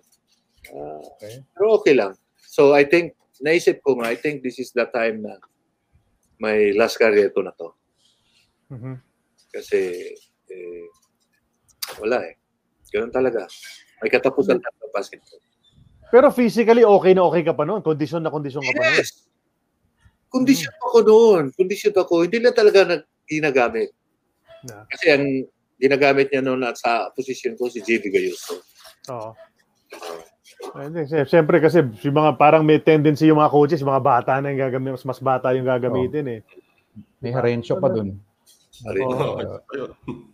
Narinig Oo, namin yung mga no? stories na yan eh, from kahit dun sa mga guests namin na iba rin na natubagal yung mga careers. Yung dulo, medyo ano din, mahirap din talaga eh. Mahirap yung dulo ng career eh. Ganun talaga. Ah, may ano talaga, may katapusan ka talaga. Eh, siyempre, tumatanda tayo. Hindi, Eh, pero dati, nung kalaban ka ng Hinebra, eh, dahil palaban ka, I'm sure minumura ka ng mga Hinebra fans, kinakantsawan ka. Talaga, Tapos ngayon, ngayon, pag nakakapasok ka sa Hinebra, sinisigawan ka ng Alolor, I love you naman. Alolor. oh, Anong eh, pakiram, anong pakiramdam mo pag gano'n? Pag sinisigaw sila ng sarap, pare. Ang sarap. Talagang ma- marinig ko talaga na, ano, yung, kasi pag pasok ko sa Nibra, talagang ginagamit ako. Eh nga, nanalo-nalo kami. Tapos pag ano na, medyo, eh, hindi na ako ginagamit. So, wala na ako marinig na, ah, go, Pero hindi ka na nag-try, hindi ka na nag-try lumipat sa ibang team pagkatapos ng itong Hinebra contract mo. Pagkatapos ng contract, pumunta na ako dito sa Amerika. Ah, okay. Mm. So, hindi ka na sumubok, hindi ka na nagtawag sa ibang teams, gano'n, wala na. sa isip ko kasi, satisfied na ako as a basketball player. Kasi ang daming mga trials ko, galing pang amateur, gal, ah, galing pang ano, nagtrabaho ako ng isang company, kala ko hindi ko na maabot yung PBA, eh, bigla lang sumulpot na grasya sa akin na ah, Hmm. eh, nagtayo ng basketball team yung boss namin. So, doon ako nakita ng UB. Yung pang, ano ba? So, nakuha, at least na, na-achieve ko yung gusto ko na yeah, yeah. PBA player. As a Ito sa picture, sa picture na to, ano na, puro Hinebra rin ang kalaban mo rito. Luxi, nandun sa likod, ano Elmer to eh, yung PBA Legends na namin to di- dito sa, ano, yung kalaban namin sila eh, sila Noli Luxin, Si Alvin yan, no? 16? o si Alvin, sila ano. Eh, Anong year ito? Ano? Canada to, Canada to. Yung Legend na namin to. Oh, ay, ret- mukhang retired na si Noli dito eh. Oh, retired na rin si Noli. Retired na lahat yan. Elmer Lago, yung mga yan. Retired na mga mga late 2000 siguro yan, ano? Hindi pa rin abot ni Noli yung tira mo eh, oh. Grabe, gidaro-daro ako niyan. Talagang, Me- medyo medyo nahirapan ka na mag-fade away, no? Hindi na masyado ano eh. Hindi na makahiga masyado, ha? Pero hindi pa rin ni Luxi, no? Ba? palaglag na, palaglag na. Ponky, Ponky, may nangangamusta sa'yo. Si Onche de la Cruz. Kamusta na, Ponky? Sabi Oh. niya dito sa Facebook. Yan, magaling maggamit ng paa yan. talagang, talagang, anong pa dyan, hindi ma, alikot. Pero okay naman si paring Onchi. Talagang, ano, tirahan lang na tirahan, pag okay lang. Pag Hindi, nasa, ikaw naman, kayang-kaya mo naman sabayan yung mga ganyan eh, di ba? Kasama rin sa laro mo yan. Walang problema. respeto din sila sa akin. Lahat mga ano mo respeto din sa akin. Kasi pag nasa harap din ako, basta ano talaga titirahin din kita pag ipahiya mo Ah. ako. Talagang uh, ano na. Pero, very curious ako, di ba, hanggang ngayon, naglalaro ka pa rin. Kinakwento mo sa akin, di ba, nagbaboxing, nagbabiking ka, nagbaboxing ka pa rin, and then you still play dun sa mga tournaments kung saan saan, dumadayo ka pa para maglaro. Kamusta naman yung experience na yun? Nakikilala ka naman ng mga Pinoy. Pag nakikita ka, lalapitan ka, nagpapa-autograph ba? Picture-picture, gano'n? autograph sila doon sa mga intercity, yung mga intercity, mga ano sila. Kami ni Manny Victorino, maglalaro kami. Kami ni, ano, marami kami mga PBE dito. No? Ano, La Ricky Rilosa, Benjamin, Tim Oh. Coluso. Kami, nag, minsan nagsama-sama kami. Ano, ah, pero ngayon, ang kasamaan ko yung mga player ng mga Bisaya New, Jersey team. Ah, kasamaan ko niyan mga Bisaya kami lahat, mga uh, mga player ng college, mga university sa Cebu, kita-kita kami. So, ah yun. Yan, Yan, ma-? Ayan na. Kasama pa kayong bata. Masasabi niyo bang bata yan si Bong Alvarez? oh, Kaya talaga ni Manny. Legend dito. Oo. Pa, palaro ni paring Abi to. Abi King. Oo. Oh. Siya kasi nga ano namin eh. Ah, Organizer para organizer. Yan din, naabutan mo rin pala si Bong Alvarez. Mas mataas lang tumalon sa ito ng konti, pero ka-style mo rin maglaro ito si Alvarez. No? Laban kami dito. Mas madali ito dipinsahan kay kang ang alam mo sa totoo lang ang nahirapan talaga ko sa Filipino player si Samboy Lim. Hmm, bakit? Okay. Dahil malakas din, maraming style, maraming ano. Pero yung ibang mga players, mm, medyo madipinsahan ko yun. Mga ano. Pero believe lang ako kay Samboy talagang iba din ang So, sa, sa, sa kanya ka pinakahirap bantayan si, si Yeah. Samboy talaga. Samboy. Sa Pilipino ah, Oo. Hmm. Na, nasa- nabanggit nga ni Bong Alvarez yun eh. Ang pagkakaiba raw ni Samboy, sila ano, ano sila daw? madipinsahan ko yun eh. Hmm. Si Vinicius, Alvarez. Kasi si Alvarez, street fighter lang yun eh. Kanan lang yung diretso. Eh, mapatentir, mapapatentiruan eh. Si Samboy kasi pag take off, nandoon na eh. Muside step eh. Yun. Samboy, Yun na nga. muside step, tapos inagdak pa. Eh, ganun. Eh, tagal malaki. sa. Mahaba, Nab- Nabanggit nga ni ano yun. mahaba. Nasabi ni, ni nasabi, nasabi ni Bong Alvarez dati nung nag-guest siya sa amin, ang pagkakaiba raw ni Samboy sa ibang mga matataas tumalon, si Samboy daw matagal sa ere. Maraming style din. Ano, Oo. hindi siya mataas tumalon pero matagal daw siya sa ere, ang dami niya nagagawa sa ere. Ikaw nasa baba na siya, nasa taas pa. kaya nga kaya nga Skywalker eh, 'di ba? Kaya Oo. Skywalker ang tawag sa kanya eh. 'Di ba? Iba rin si Samboy. Sino yung mga player na ayaw na ayaw mo, Ponky? Sino yung mga kalaban na ayaw mo? Yung pag nakikita mo naiinis ka, gusto mong tirahin, ganun. Sino yung mga ganun? May ganun pa. Oo, 'di ba? Hindi kasi alam ko eh, 'di ba? Wala ganun naman, pero ang ka-rival ko lang talaga yung kaibigan ko si Joey Luisaga. Yun palagi kami magkatirahan. Kasi kami palagi. Kaibigan ko naman yun. Yung sa basketball lang. Yung ano, talagang, may nibra siya. Kami, kahit college pa. Kalawan namin, Bida, UB. Oo. Ano namin sila. Yung nga, sila Adpane, sila Elmer Reyes. Yan ang mga Sanbida dati. Yung nga, Oo. Kaya na kami doon sa college pa. Rumble nga kami dyan eh. Sanbida, UB. Ah, talaga? Oh, Rumble. Ano Talaga. nangyari doon? Ano nangyari doon? Sa. UB? Oh. Sanbida UB noon at the time. Sila Cruel, sila Magalong. Yan, sila sila Elmer Reyes. Sila. Yun ang mga ano noon. Mga UB. Ah, mga Sanbida. Parang Yun, ano eh, parang nabanggit mo Elmer Reyes, may kasamang rumble parati. Ganon, ganon ang laro namin. eh, National Collegiate. Oo. ano kami, nag-rumble kami ng ano, ng Sanbida noon. Yun na, kalaban namin noon ng ano, Lasal. Lasal Championship. Sabi, ano. Oh, Pero guys, may, may kailangan ako isingit ngayon kasi nakita nyo yung pinost ko, pinost natin itong guesting ni Ponky sa sa page natin. Isa doon sa mga nilagay natin is magaling kumanta si Ponky Alolor. Oy! Hindi, nabang- al- alam, alam nyo bakit? Alam nyo bakit binanggit ko yan? Kasi ako naalala ko personally, yung isang PBA Awards night, kumanta ka Ponky, yung kanta Stuck on You ni Lionel Richie. I'm sure naalala mo yon, di ba? Stuck on You. Sobrang natatandaan ko kumakanta ka. So may mga nagko-comment dito. Ponky Alolor, sabi ni Richardson Martinez, Ponky Alolor has the best singing voice hands down among all PBA players past and present. Ah? So sumisegunda siya sa sinabi natin. Tapos humirit pa si paring Onchi. Pakantahin mo yan, napakagaling niyan. Sabi sabi ni Onchi ngayon. Diba? Hindi, sa- sabi ko naman, kahit kay Ed Cordero na magaling din kumanta, wala namang, wala, wala namang pilitan sa sa AOB.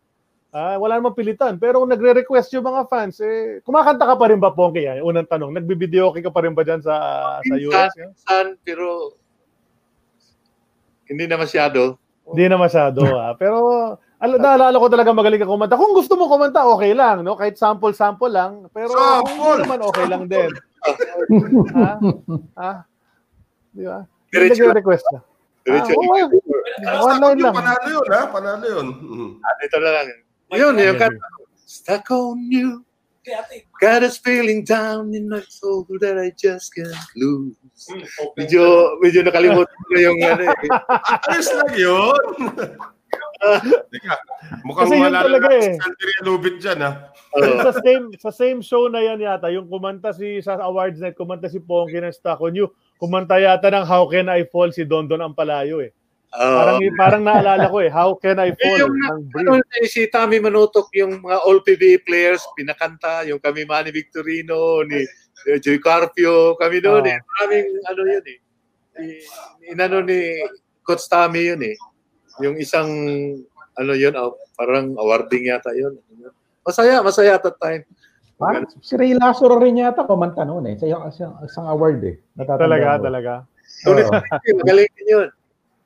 Tony O Torino. tapos naalala natin may isang yung yung diehard Alaska fan natin si Napoleon Federer guys. Naalala niya nahanap niya yung article, 'di ba? Nagsulat ako ng article sa ESPN 5 yung tungkol sa mga kaliwete. Hmm. Ah, ah, ah, ah. Sem- nadabanggit ka siyempre doon, Ponky. Kasi may parang may, may, may sinulat ako lahat ng mga kaliwete na sumikat sa PBA yon kasama ka doon sa article na yon. Ah, yeah. Yeah, ipapasa na lang namin yun. May, may galing- photo pa ba tayo? Ha? Wala na, kasi May nasa photo last ba? photo. Wala na, last photo. Wala na, wala na. Magaling din Okay. daw kumanta yung Zaldiria Lubit, ha? O nga, dyan ang magaling. Magaling pa Talaga?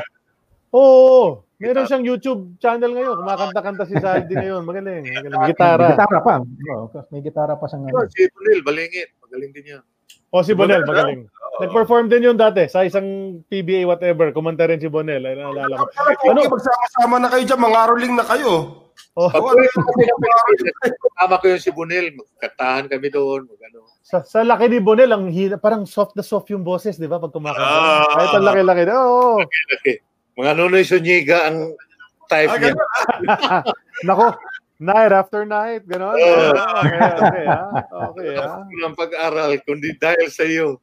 Natapos ko ng pag-aral. ano ba yung kanta na yan? Pag Grabe. pagkatapos mo mag-basketball sa sa PBA, no, di nag-retire ka na, pumunta ka Amerika, anong at may may may plano ka na ba pumunta ka Amerika o suntok sa buwan lang yung ano, yung pagpunta mo na. Dahil naisip ko kasi, eh, may mga anak ako.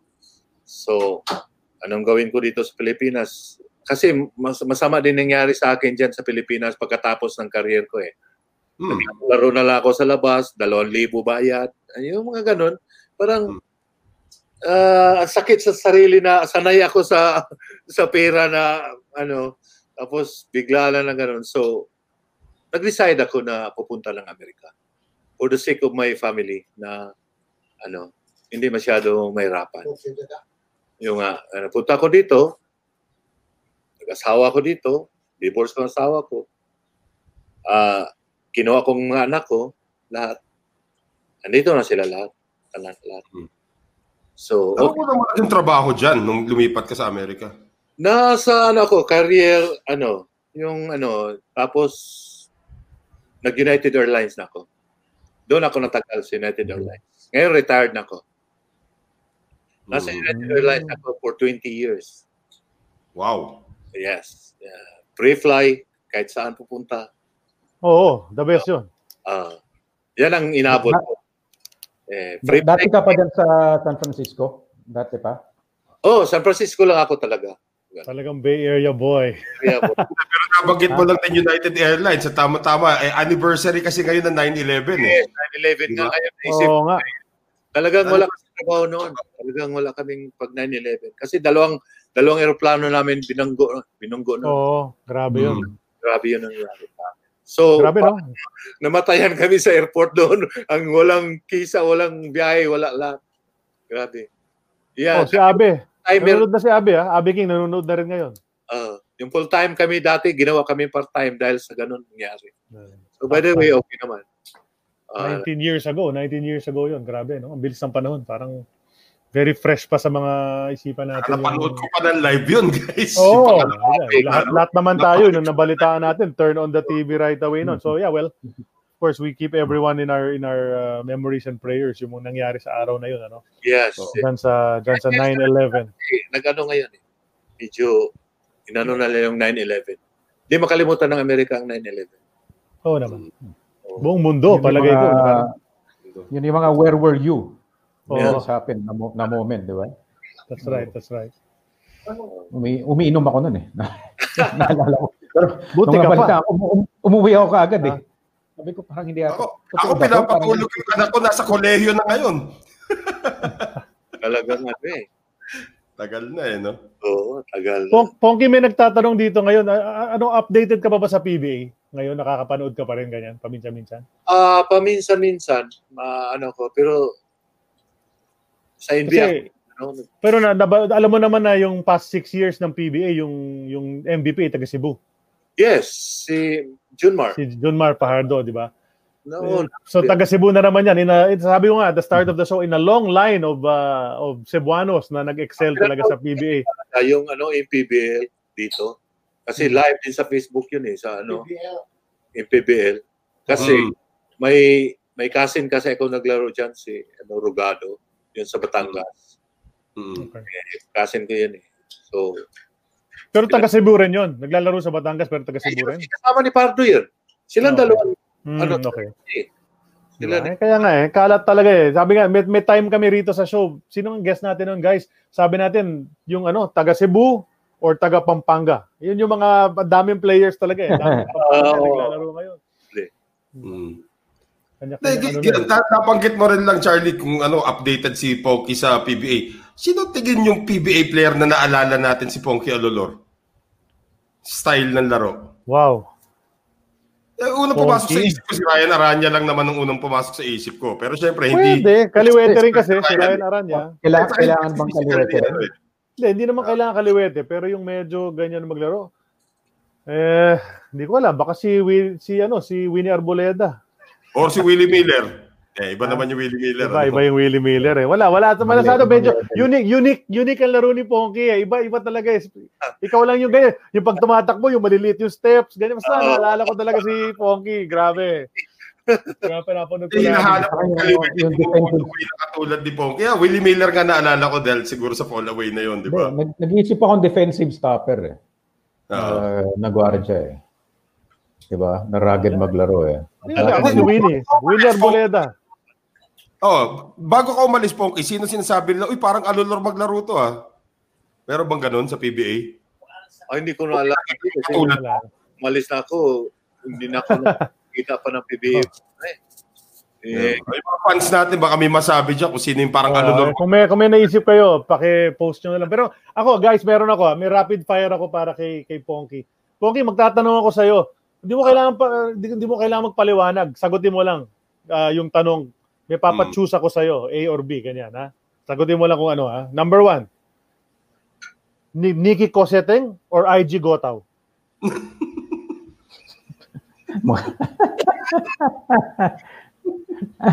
oh, Sila, sila sa'yo.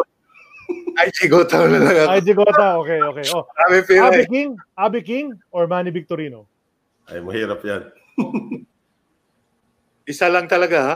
Oh, siya lang. Manny Pacquiao, Manny Pacquiao. Wal- Walang paliwanag. Wala naman, hindi ko naman sinasabi kung bakit ako nagtatanong eh. Basta, Manny, uh, Abby King. King.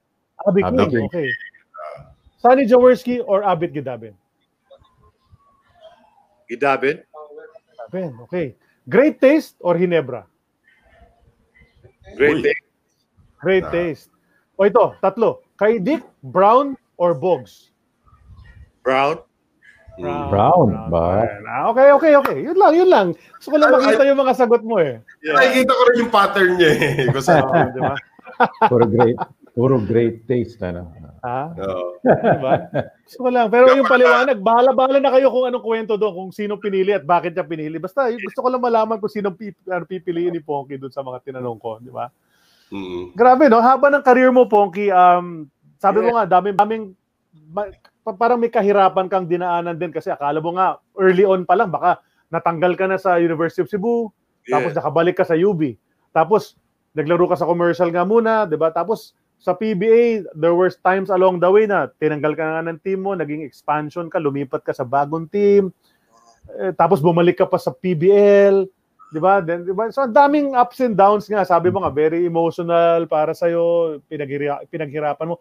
Paano mo, ito yung tanong ni Noel usually, ah, paano mo gustong matandaan ng tao, maalala ng tao, si Ponky Alolor as a basketball player? Ah, I think sa pag sa pagkakanta siguro. hindi sa laro ha, hindi sa laro sa pagkakanta. ha? Pero palala ko, si Funky, kumakanta yun. Eh, Ganun eh. Parang, eh, yun ang, ano eh. Pero, mostly talaga, kung player ka, malala talaga ako as a defensive player. At saka, Mm. hindi gumigive up. Talagang fight, fighter player. Doon sila makano kay Funky Alola. Fighter player. Yung, yung bang hindi sumusuko, hindi, hindi gumigive up kahit anong as long as may time pa still there laro laro ganun maano nila yun may- as a basketball player Yeah, fighting heart mo nandyan wala Very important. yan Oh. Yan. Sige, Sid. Ako may, may ano, isa pa lang tanong uh, Pongki. Na, napag-usapan natin kanina na ikaw nakadiscover kay uh, Moala Tautua. Um, lagi ka bang on the lookout para sa mga mga Philams diyan na pwede nating natingin mo pwedeng maglaro sa PBA? O Yeah. nagkataon lang 'yon? Hindi, kasi sabi ko nga, di ba, nagpalaro ako. Marami akong mga makikitang open division ng mga pilam. Kasi pilam tong palaro ko eh, dati. Pilam to, so makita ko yung mga pilam na mga open division, yung mga promise yung naglaro ng college dito, yung mga ano, so dati, ano ko talaga, agent talaga ako dati. Mm. Maraming mga players nga inano to. Yung So, yun lang nakakataon na si Tautua ang talagang nagagamit na potential player talaga na talaga pang ano talaga. Yun lang ang nakaka. Ah. Yan. May isang player ngayon sa PBA na lumaki diyan sa San Francisco. Ewan ko kung na na-encounter mo siya dati, si Harvey Carey ng ng TNT. Eh, ewan ko kung na ano mo siya. Ah, kilala ko yun. Nakaano ko yun. Pati yun si ano, yun sa Alaska. Yun si ano. Yung parang Derek Rose maglaro. Point guard. Si Simon Enciso. Simon Enciso. Mm. Hindi? Hindi, yung Si Simon. Enciso. Chris Ban ah, Chris Banchero. Ah, sino ba? Eh, pag sinabi Derek Rose, Simon Enciso yun. Oo nga, Simon Enciso nga. eh. Pero nasa TNT na si Oh. Enciso. Eh. Uh, Phil Am na baka matulungan tayo ni Napoleon. Kung sino yun. Abel Rodriguez. Yung mga ganon. Daliga. Ay, hindi ko ma-pinpoint kung sino yun. Di ba? Taga Alaska na Phil Am. Teka, nag, point guard. Ah, well, pa- point guard syempre. Kasi Derek Rose. Hindi, kasi kaya ko nasabi, kasi di ba yung dati Twitter handle ni Simon Enciso, the Pinoy Heroes. Kalaro Filipino Derek Rose. Right? So, yung coach, baka yung coach ng Alaska ngayon, si Jeffrey Cariaso, hindi. Eh, nakalaro ko yun eh. Nakalaro. Ano. Kasi Bay Area boy din yun, di ba? Si, Yeah. si, si Jeff. Kaibigan ko yun. Ah, taga Daily City raw si Enciso eh. May nag-comment dito. Ah, Ah, Baka, baka siya yun. Malamang siya yun. siya yun, siya yun. Hmm. kalaban Okay. na Daly City yun. Kasi nasa Daly City din ako eh. Ah, Actually. okay. Pero malapit na sa San Francisco. So, yun nga, laro, laro dito, naglalaro din. Ako na lang yata naglaro ngayon sa ano namin eh, yung mga 80s. Ako na lang yata naglalaro eh. Grabe, kondisyon na kondisyon ka pa eh. Mukhang pwede pwede. Yung mga biking biking mo, di ba lagi ka nagpo-post ng mga videos mo 60 na mukhang ako. Oo nga. Pero makatakbo pa ako. Ano pa ako? Iba Oh, talaga hindi yung hindi umiiba. na-injure, no? Hindi hindi, na-injure hindi nung umiiba eh. Hindi umiiba yung katawan eh. Di ba eh? Di ba? Talagang wala. Ano na, ano ko talaga? Sports talaga. Parang Oh, mag mabuti yan. Okay. Yung mga anak mo, Ponky, walang na- nakahilig ng basketball sa mga anak mo na gusto sila, sila nahilig sila, pero yung junior ko, nahilig og basketball, si John Al. Pero maliit eh. Saka iba kasing, pag nandito kasi sa Amerika na, iba Mhm. na, ano, hindi katulad dyan sa atin, sakripisyo katulad, naghirap ako dati. So, porsigido ka talaga maglaro. Yeah, yeah. Dahil hirap sa buhay. Ano eh. Eh dito, maka, ano, parang ayaw na maglaro. Eh, saan? Mhm. Yung mahirap. Sid, Hindi ka naman naka-major injury, di ba? Nung play, playing career mo. Wala talaga eh. Kahit, Oh, pi, kahit, bato-bato. Bato-bato. kahit ano, kahit tapilok yata, hindi ko pa nakikita eh. Hindi tapilok yata, wala nangyari. No? Baka 70 years old, magliliap ako. eh. Wow, Pahiga-higa so pa rin. pa rin. Ewan ko lang kung ano, hanggang saan to. Hindi natin malaman. Basta, eh, wala. Alaga ka naman sa katawan. eh. Really, walang inom, wala, wala ta, lahat. Puro lang isayo, puro lang practice. Okay Wala, yan. practice yun. Okay yan. Lang, ano. Eh, Kaya ka Ano, tumagal Sid, din ng 14 years, no? Oo. Ah, di ba? Eh, bihira sa guard yun eh. Bihira sa guard na matagal yung career. Eh. individual practice talaga ako. Nung naglaro ako ng PBA, Mhm. hindi ako nag-asa nung practice sa team. May individual practice talaga ako. Nag-jogging ako sa umaga, mag-shooting-shooting ako, tapos practice pagkahapon sa team. Eh kasi, nakita ko kasi yung sports, kahit anong sports, die hard ka lang sa pra- practice hard ka lang, makukuha mo talaga yung ano, yung ano, Right, right, right. kahit ano, Work hard. uh, work hard lang talaga. Yun ang ano ko. Sid, you wanna ask your uh, the usuals? okay, sige, sige. Signature questions. Uh, Ponky, sino yung ano mo, five favorite teammates mo sa career mo? Favorite teammates ko? Oh. Buong Ah, career, lima, ah. lima. Ah, lima, lima. Lima? Hmm. Uh, si Dini sa Batuan, Okay. Naning Valenciano, uh, Abby King, si uh, Marte Saldana, Wow. Mhm. at saka si Manny Victorino. Yun. Yan. Okay. Solid. Solid, Solid, yun. Parating may Abby King, ano? Kahit, kahit sino tanungin natin, naging kakampi ni Abby King, parating kasama si Abby Oh. King sa listahan na yun. Oh, bakit kaya, Pogi? Bakit bakit favorite ng mga teammates niya si Abby King? Marami nagsabi Abby King isa sa limang favorite nila. King, oh. Eh, ano yun eh, para bang magaling makisama kasi yun eh.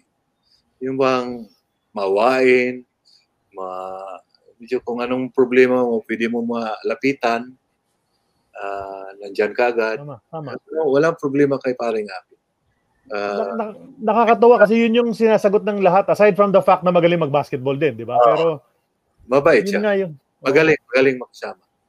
Iba, yung iba si Abraham. Yun eh, anak ng, ang anak ko, ninong yan eh. Mm. Inano ko talaga yan dahil Oh. Sa grupo namin talaga siyang, eh, kung may problema ako dati, pag hingi ako sa kanya, uh, nandiyan agad. Okay, yeah. The best. True yan eh. Ako huling tanong, huling tanong Pongki, kamusta naman kayo dyan ngayon sa San Francisco? Alam naman natin na may lumalaganap na Oo. wildfire dyan na umabot na ng Washington State at saka Oregon. So, at saka iba kulay ng ng sky Oh. sa inyo ngayon. So, kamusta dyan sa Saka inyo may ngayon? COVID pa rin, ha? May COVID pa rin. May COVID pa rin, tama. High specter pa rin kami sa mga mga mga infection na rin dito. So, ang ano kasi dito, ang panahon kasi dito talagang mausok dahil sa wildfire. Hindi nga ako makabike eh dahil sa usok. hindi hindi mga ano. Grabe, grabe dito. Kahit alas 12 sa tanghali, eh talagang madilim. Ah, yung yung ano eh, mahirap dito ang panahon. Talagang sobra ang ano, dilim. Hmm. Ingat kayo. Oo. Ingat kayo dyan. Sana, sana ah, makontrol na yung ano na yan, wildfire na yan. Yeah. Mukhang matatagalan pa pero mukhang papunta naman sila doon. Kasi tatlong state na eh. Matagalan pa yata to. Ano yata? Ah, Mahirap na hirap silang ano eh, no? Ma Oo. mapigilan yan. Anyway, oh, uh, Ponky, eh, I'm sure marami kang gustong batiin o gustong pasalamatan dahil sa 14-year career mo. Ano mo, yung average uh, career span ng PBA players about 4 years eh. Ikaw naka-14 ka eh, di ba? So imagine mo, imaginein mo yon. Usually, umabot ng mga 3-4 years lang yung mga players. So I'm- sino yung mga gusto mong pasalamatan o, o batiin? Pwede na ngayon. Una sa lahat, yung gusto kong salamatan yung yung ah, kapatid ko na sa ano sa Israel ngayon, nanonood. Mga kapatid ko diyan sa Pilipinas. Ah, lahat kong mga coaches ko, mga kaibigan ko diyan sa mga Canyares family diyan sa Mindanilla. Ah, mga kaibigan ko, sa lahat kong supporter, support sa akin ngayon. Salamat ako kay Mayor Art Dispe sa Bantayan Island. Salamat sa inyo sa lahat ng mga coaches na nagdaan nadaanan ko. Thank you. Tapos may bumabati rin sa'yo, idol ka raw niya, si Ray Lazaro, sabi niya ngayon. Tapos sabi ni sabi ni Willie Generalo, kamusta gaw? Oh, kumusta? Ah, Kumusta ka? Willie, nanonood na rin ngayon. No? Kasi yan ang maganda rito eh. Kasama-sama kayo lahat dito eh. Ayun, yan ang passer ko talaga. Original ko yun sa college. Kasama ko yun sa college sa UB. Yan ang ano ko. Yung magaling pumasa sa akin yan. Kaka-birthday lang niya. Last Okay, week, oh. ano. Will Really? James. Kumusta Will James? Oh. Grabe, no? Uh, so, amazing career. Uh, 14 years uh, in the PBA. Napakaganda ng, ng, ng karera mo, no? Eh, And, and salamat sa, sa pagdalo mo rito sa aming show para i- i-share mo yung mga kwento mo, no? Sa amin at sa ating mga followers dito. I'm sure tuwan-tuwa yung mga tao sa mga kwento. Dadami natin nagtatawanan tayo kanina dahil, di ba, siyempre, very colorful nga yung career mo. I understand, well, si, si Noel, I think, Noel, you have an announcement to make, no? Bago natin tapusin. Yeah, well, ano, uh, patapos na tayo sa ating auction. We intend to have the auction end uh, sa end of the month natin sa September 30. We will uh, end our auction. So, we're winding down already. I think this is the final item already. Uh, hindi pa sumasagot sa akin si Kelly Williams, but we do have one more item and this is the item that everybody, well, a lot of people have been waiting for. So, I will let the owner of the uniform that I have in my hand right now speak uh, to everybody. So, let's bring in that video, uh, Bianca. Hey everyone, uh, Jimmy Alapag here. I uh, just want to show you guys the jersey I'll be donating uh, for a, great cause. Um, obviously, I know it's a, a difficult time for everyone, so um, I hope you guys um, enjoy the jersey, and uh, I hope I hope it helps everyone um, going through a, a difficult time.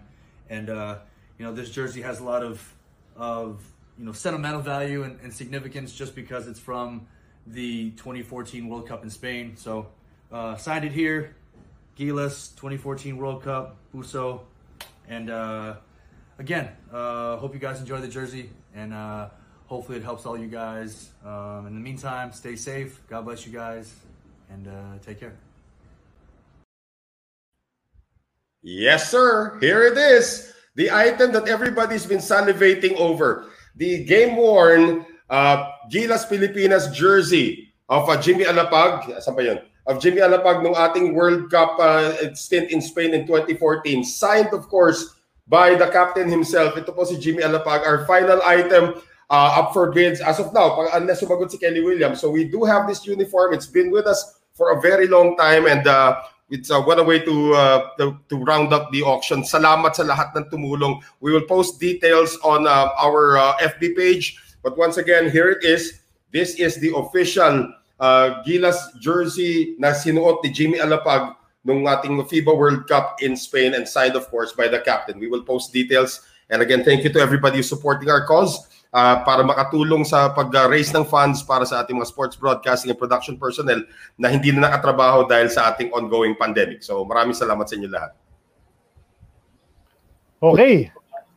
Ha? So, yun. Yan na naman ha. So, pakibid. Magbid kayo dyan para matulungan natin ating mga kapatid. Uh, Oh, sorry, Charlie. Uh, pag- nice ko lang i-congratulate si JC Pangilinan. Siya po yung nanalo sa bid para sa sapatos ni Jojo Lastimosa na pinirmahan ni Scottie Pippen. I mean, that is a Ayos. collector's item right there. Ayos na ayos. Double-double na yun, di ba?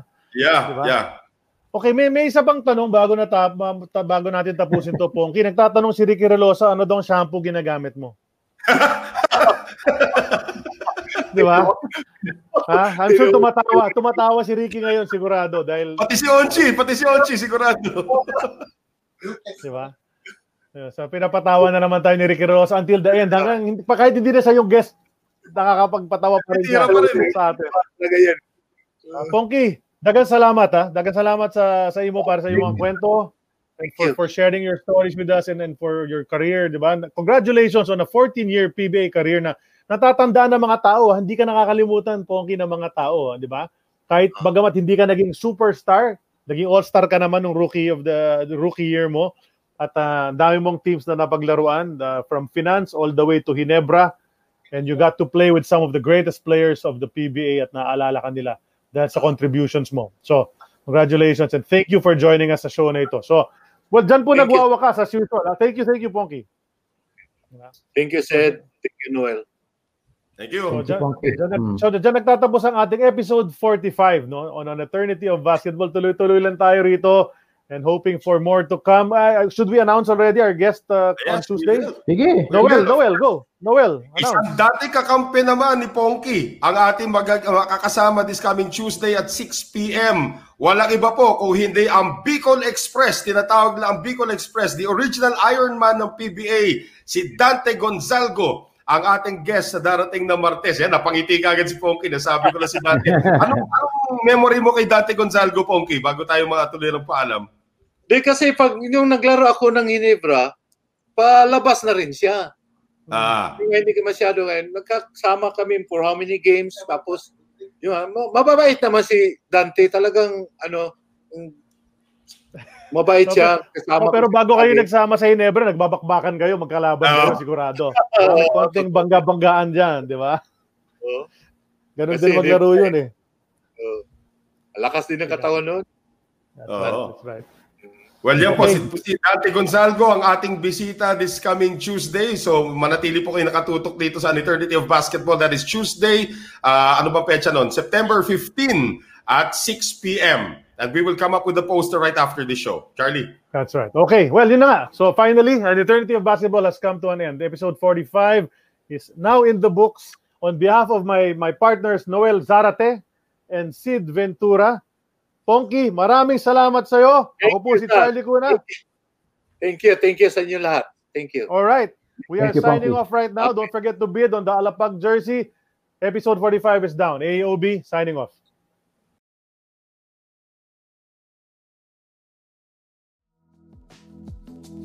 That concludes this episode of An Eternity of Basketball. As a reminder for this show and others like it and projects like it, go to globallyballin.com as well as follow Globally Ballin on all social media, including facebook.com slash globallyballin, Twitter at globallyballin, and Instagram. You can also follow this show directly at An Eternity of Basketball on Instagram or facebook.com slash An Eternity of Basketball. Thank you, and make sure to catch next week's episode.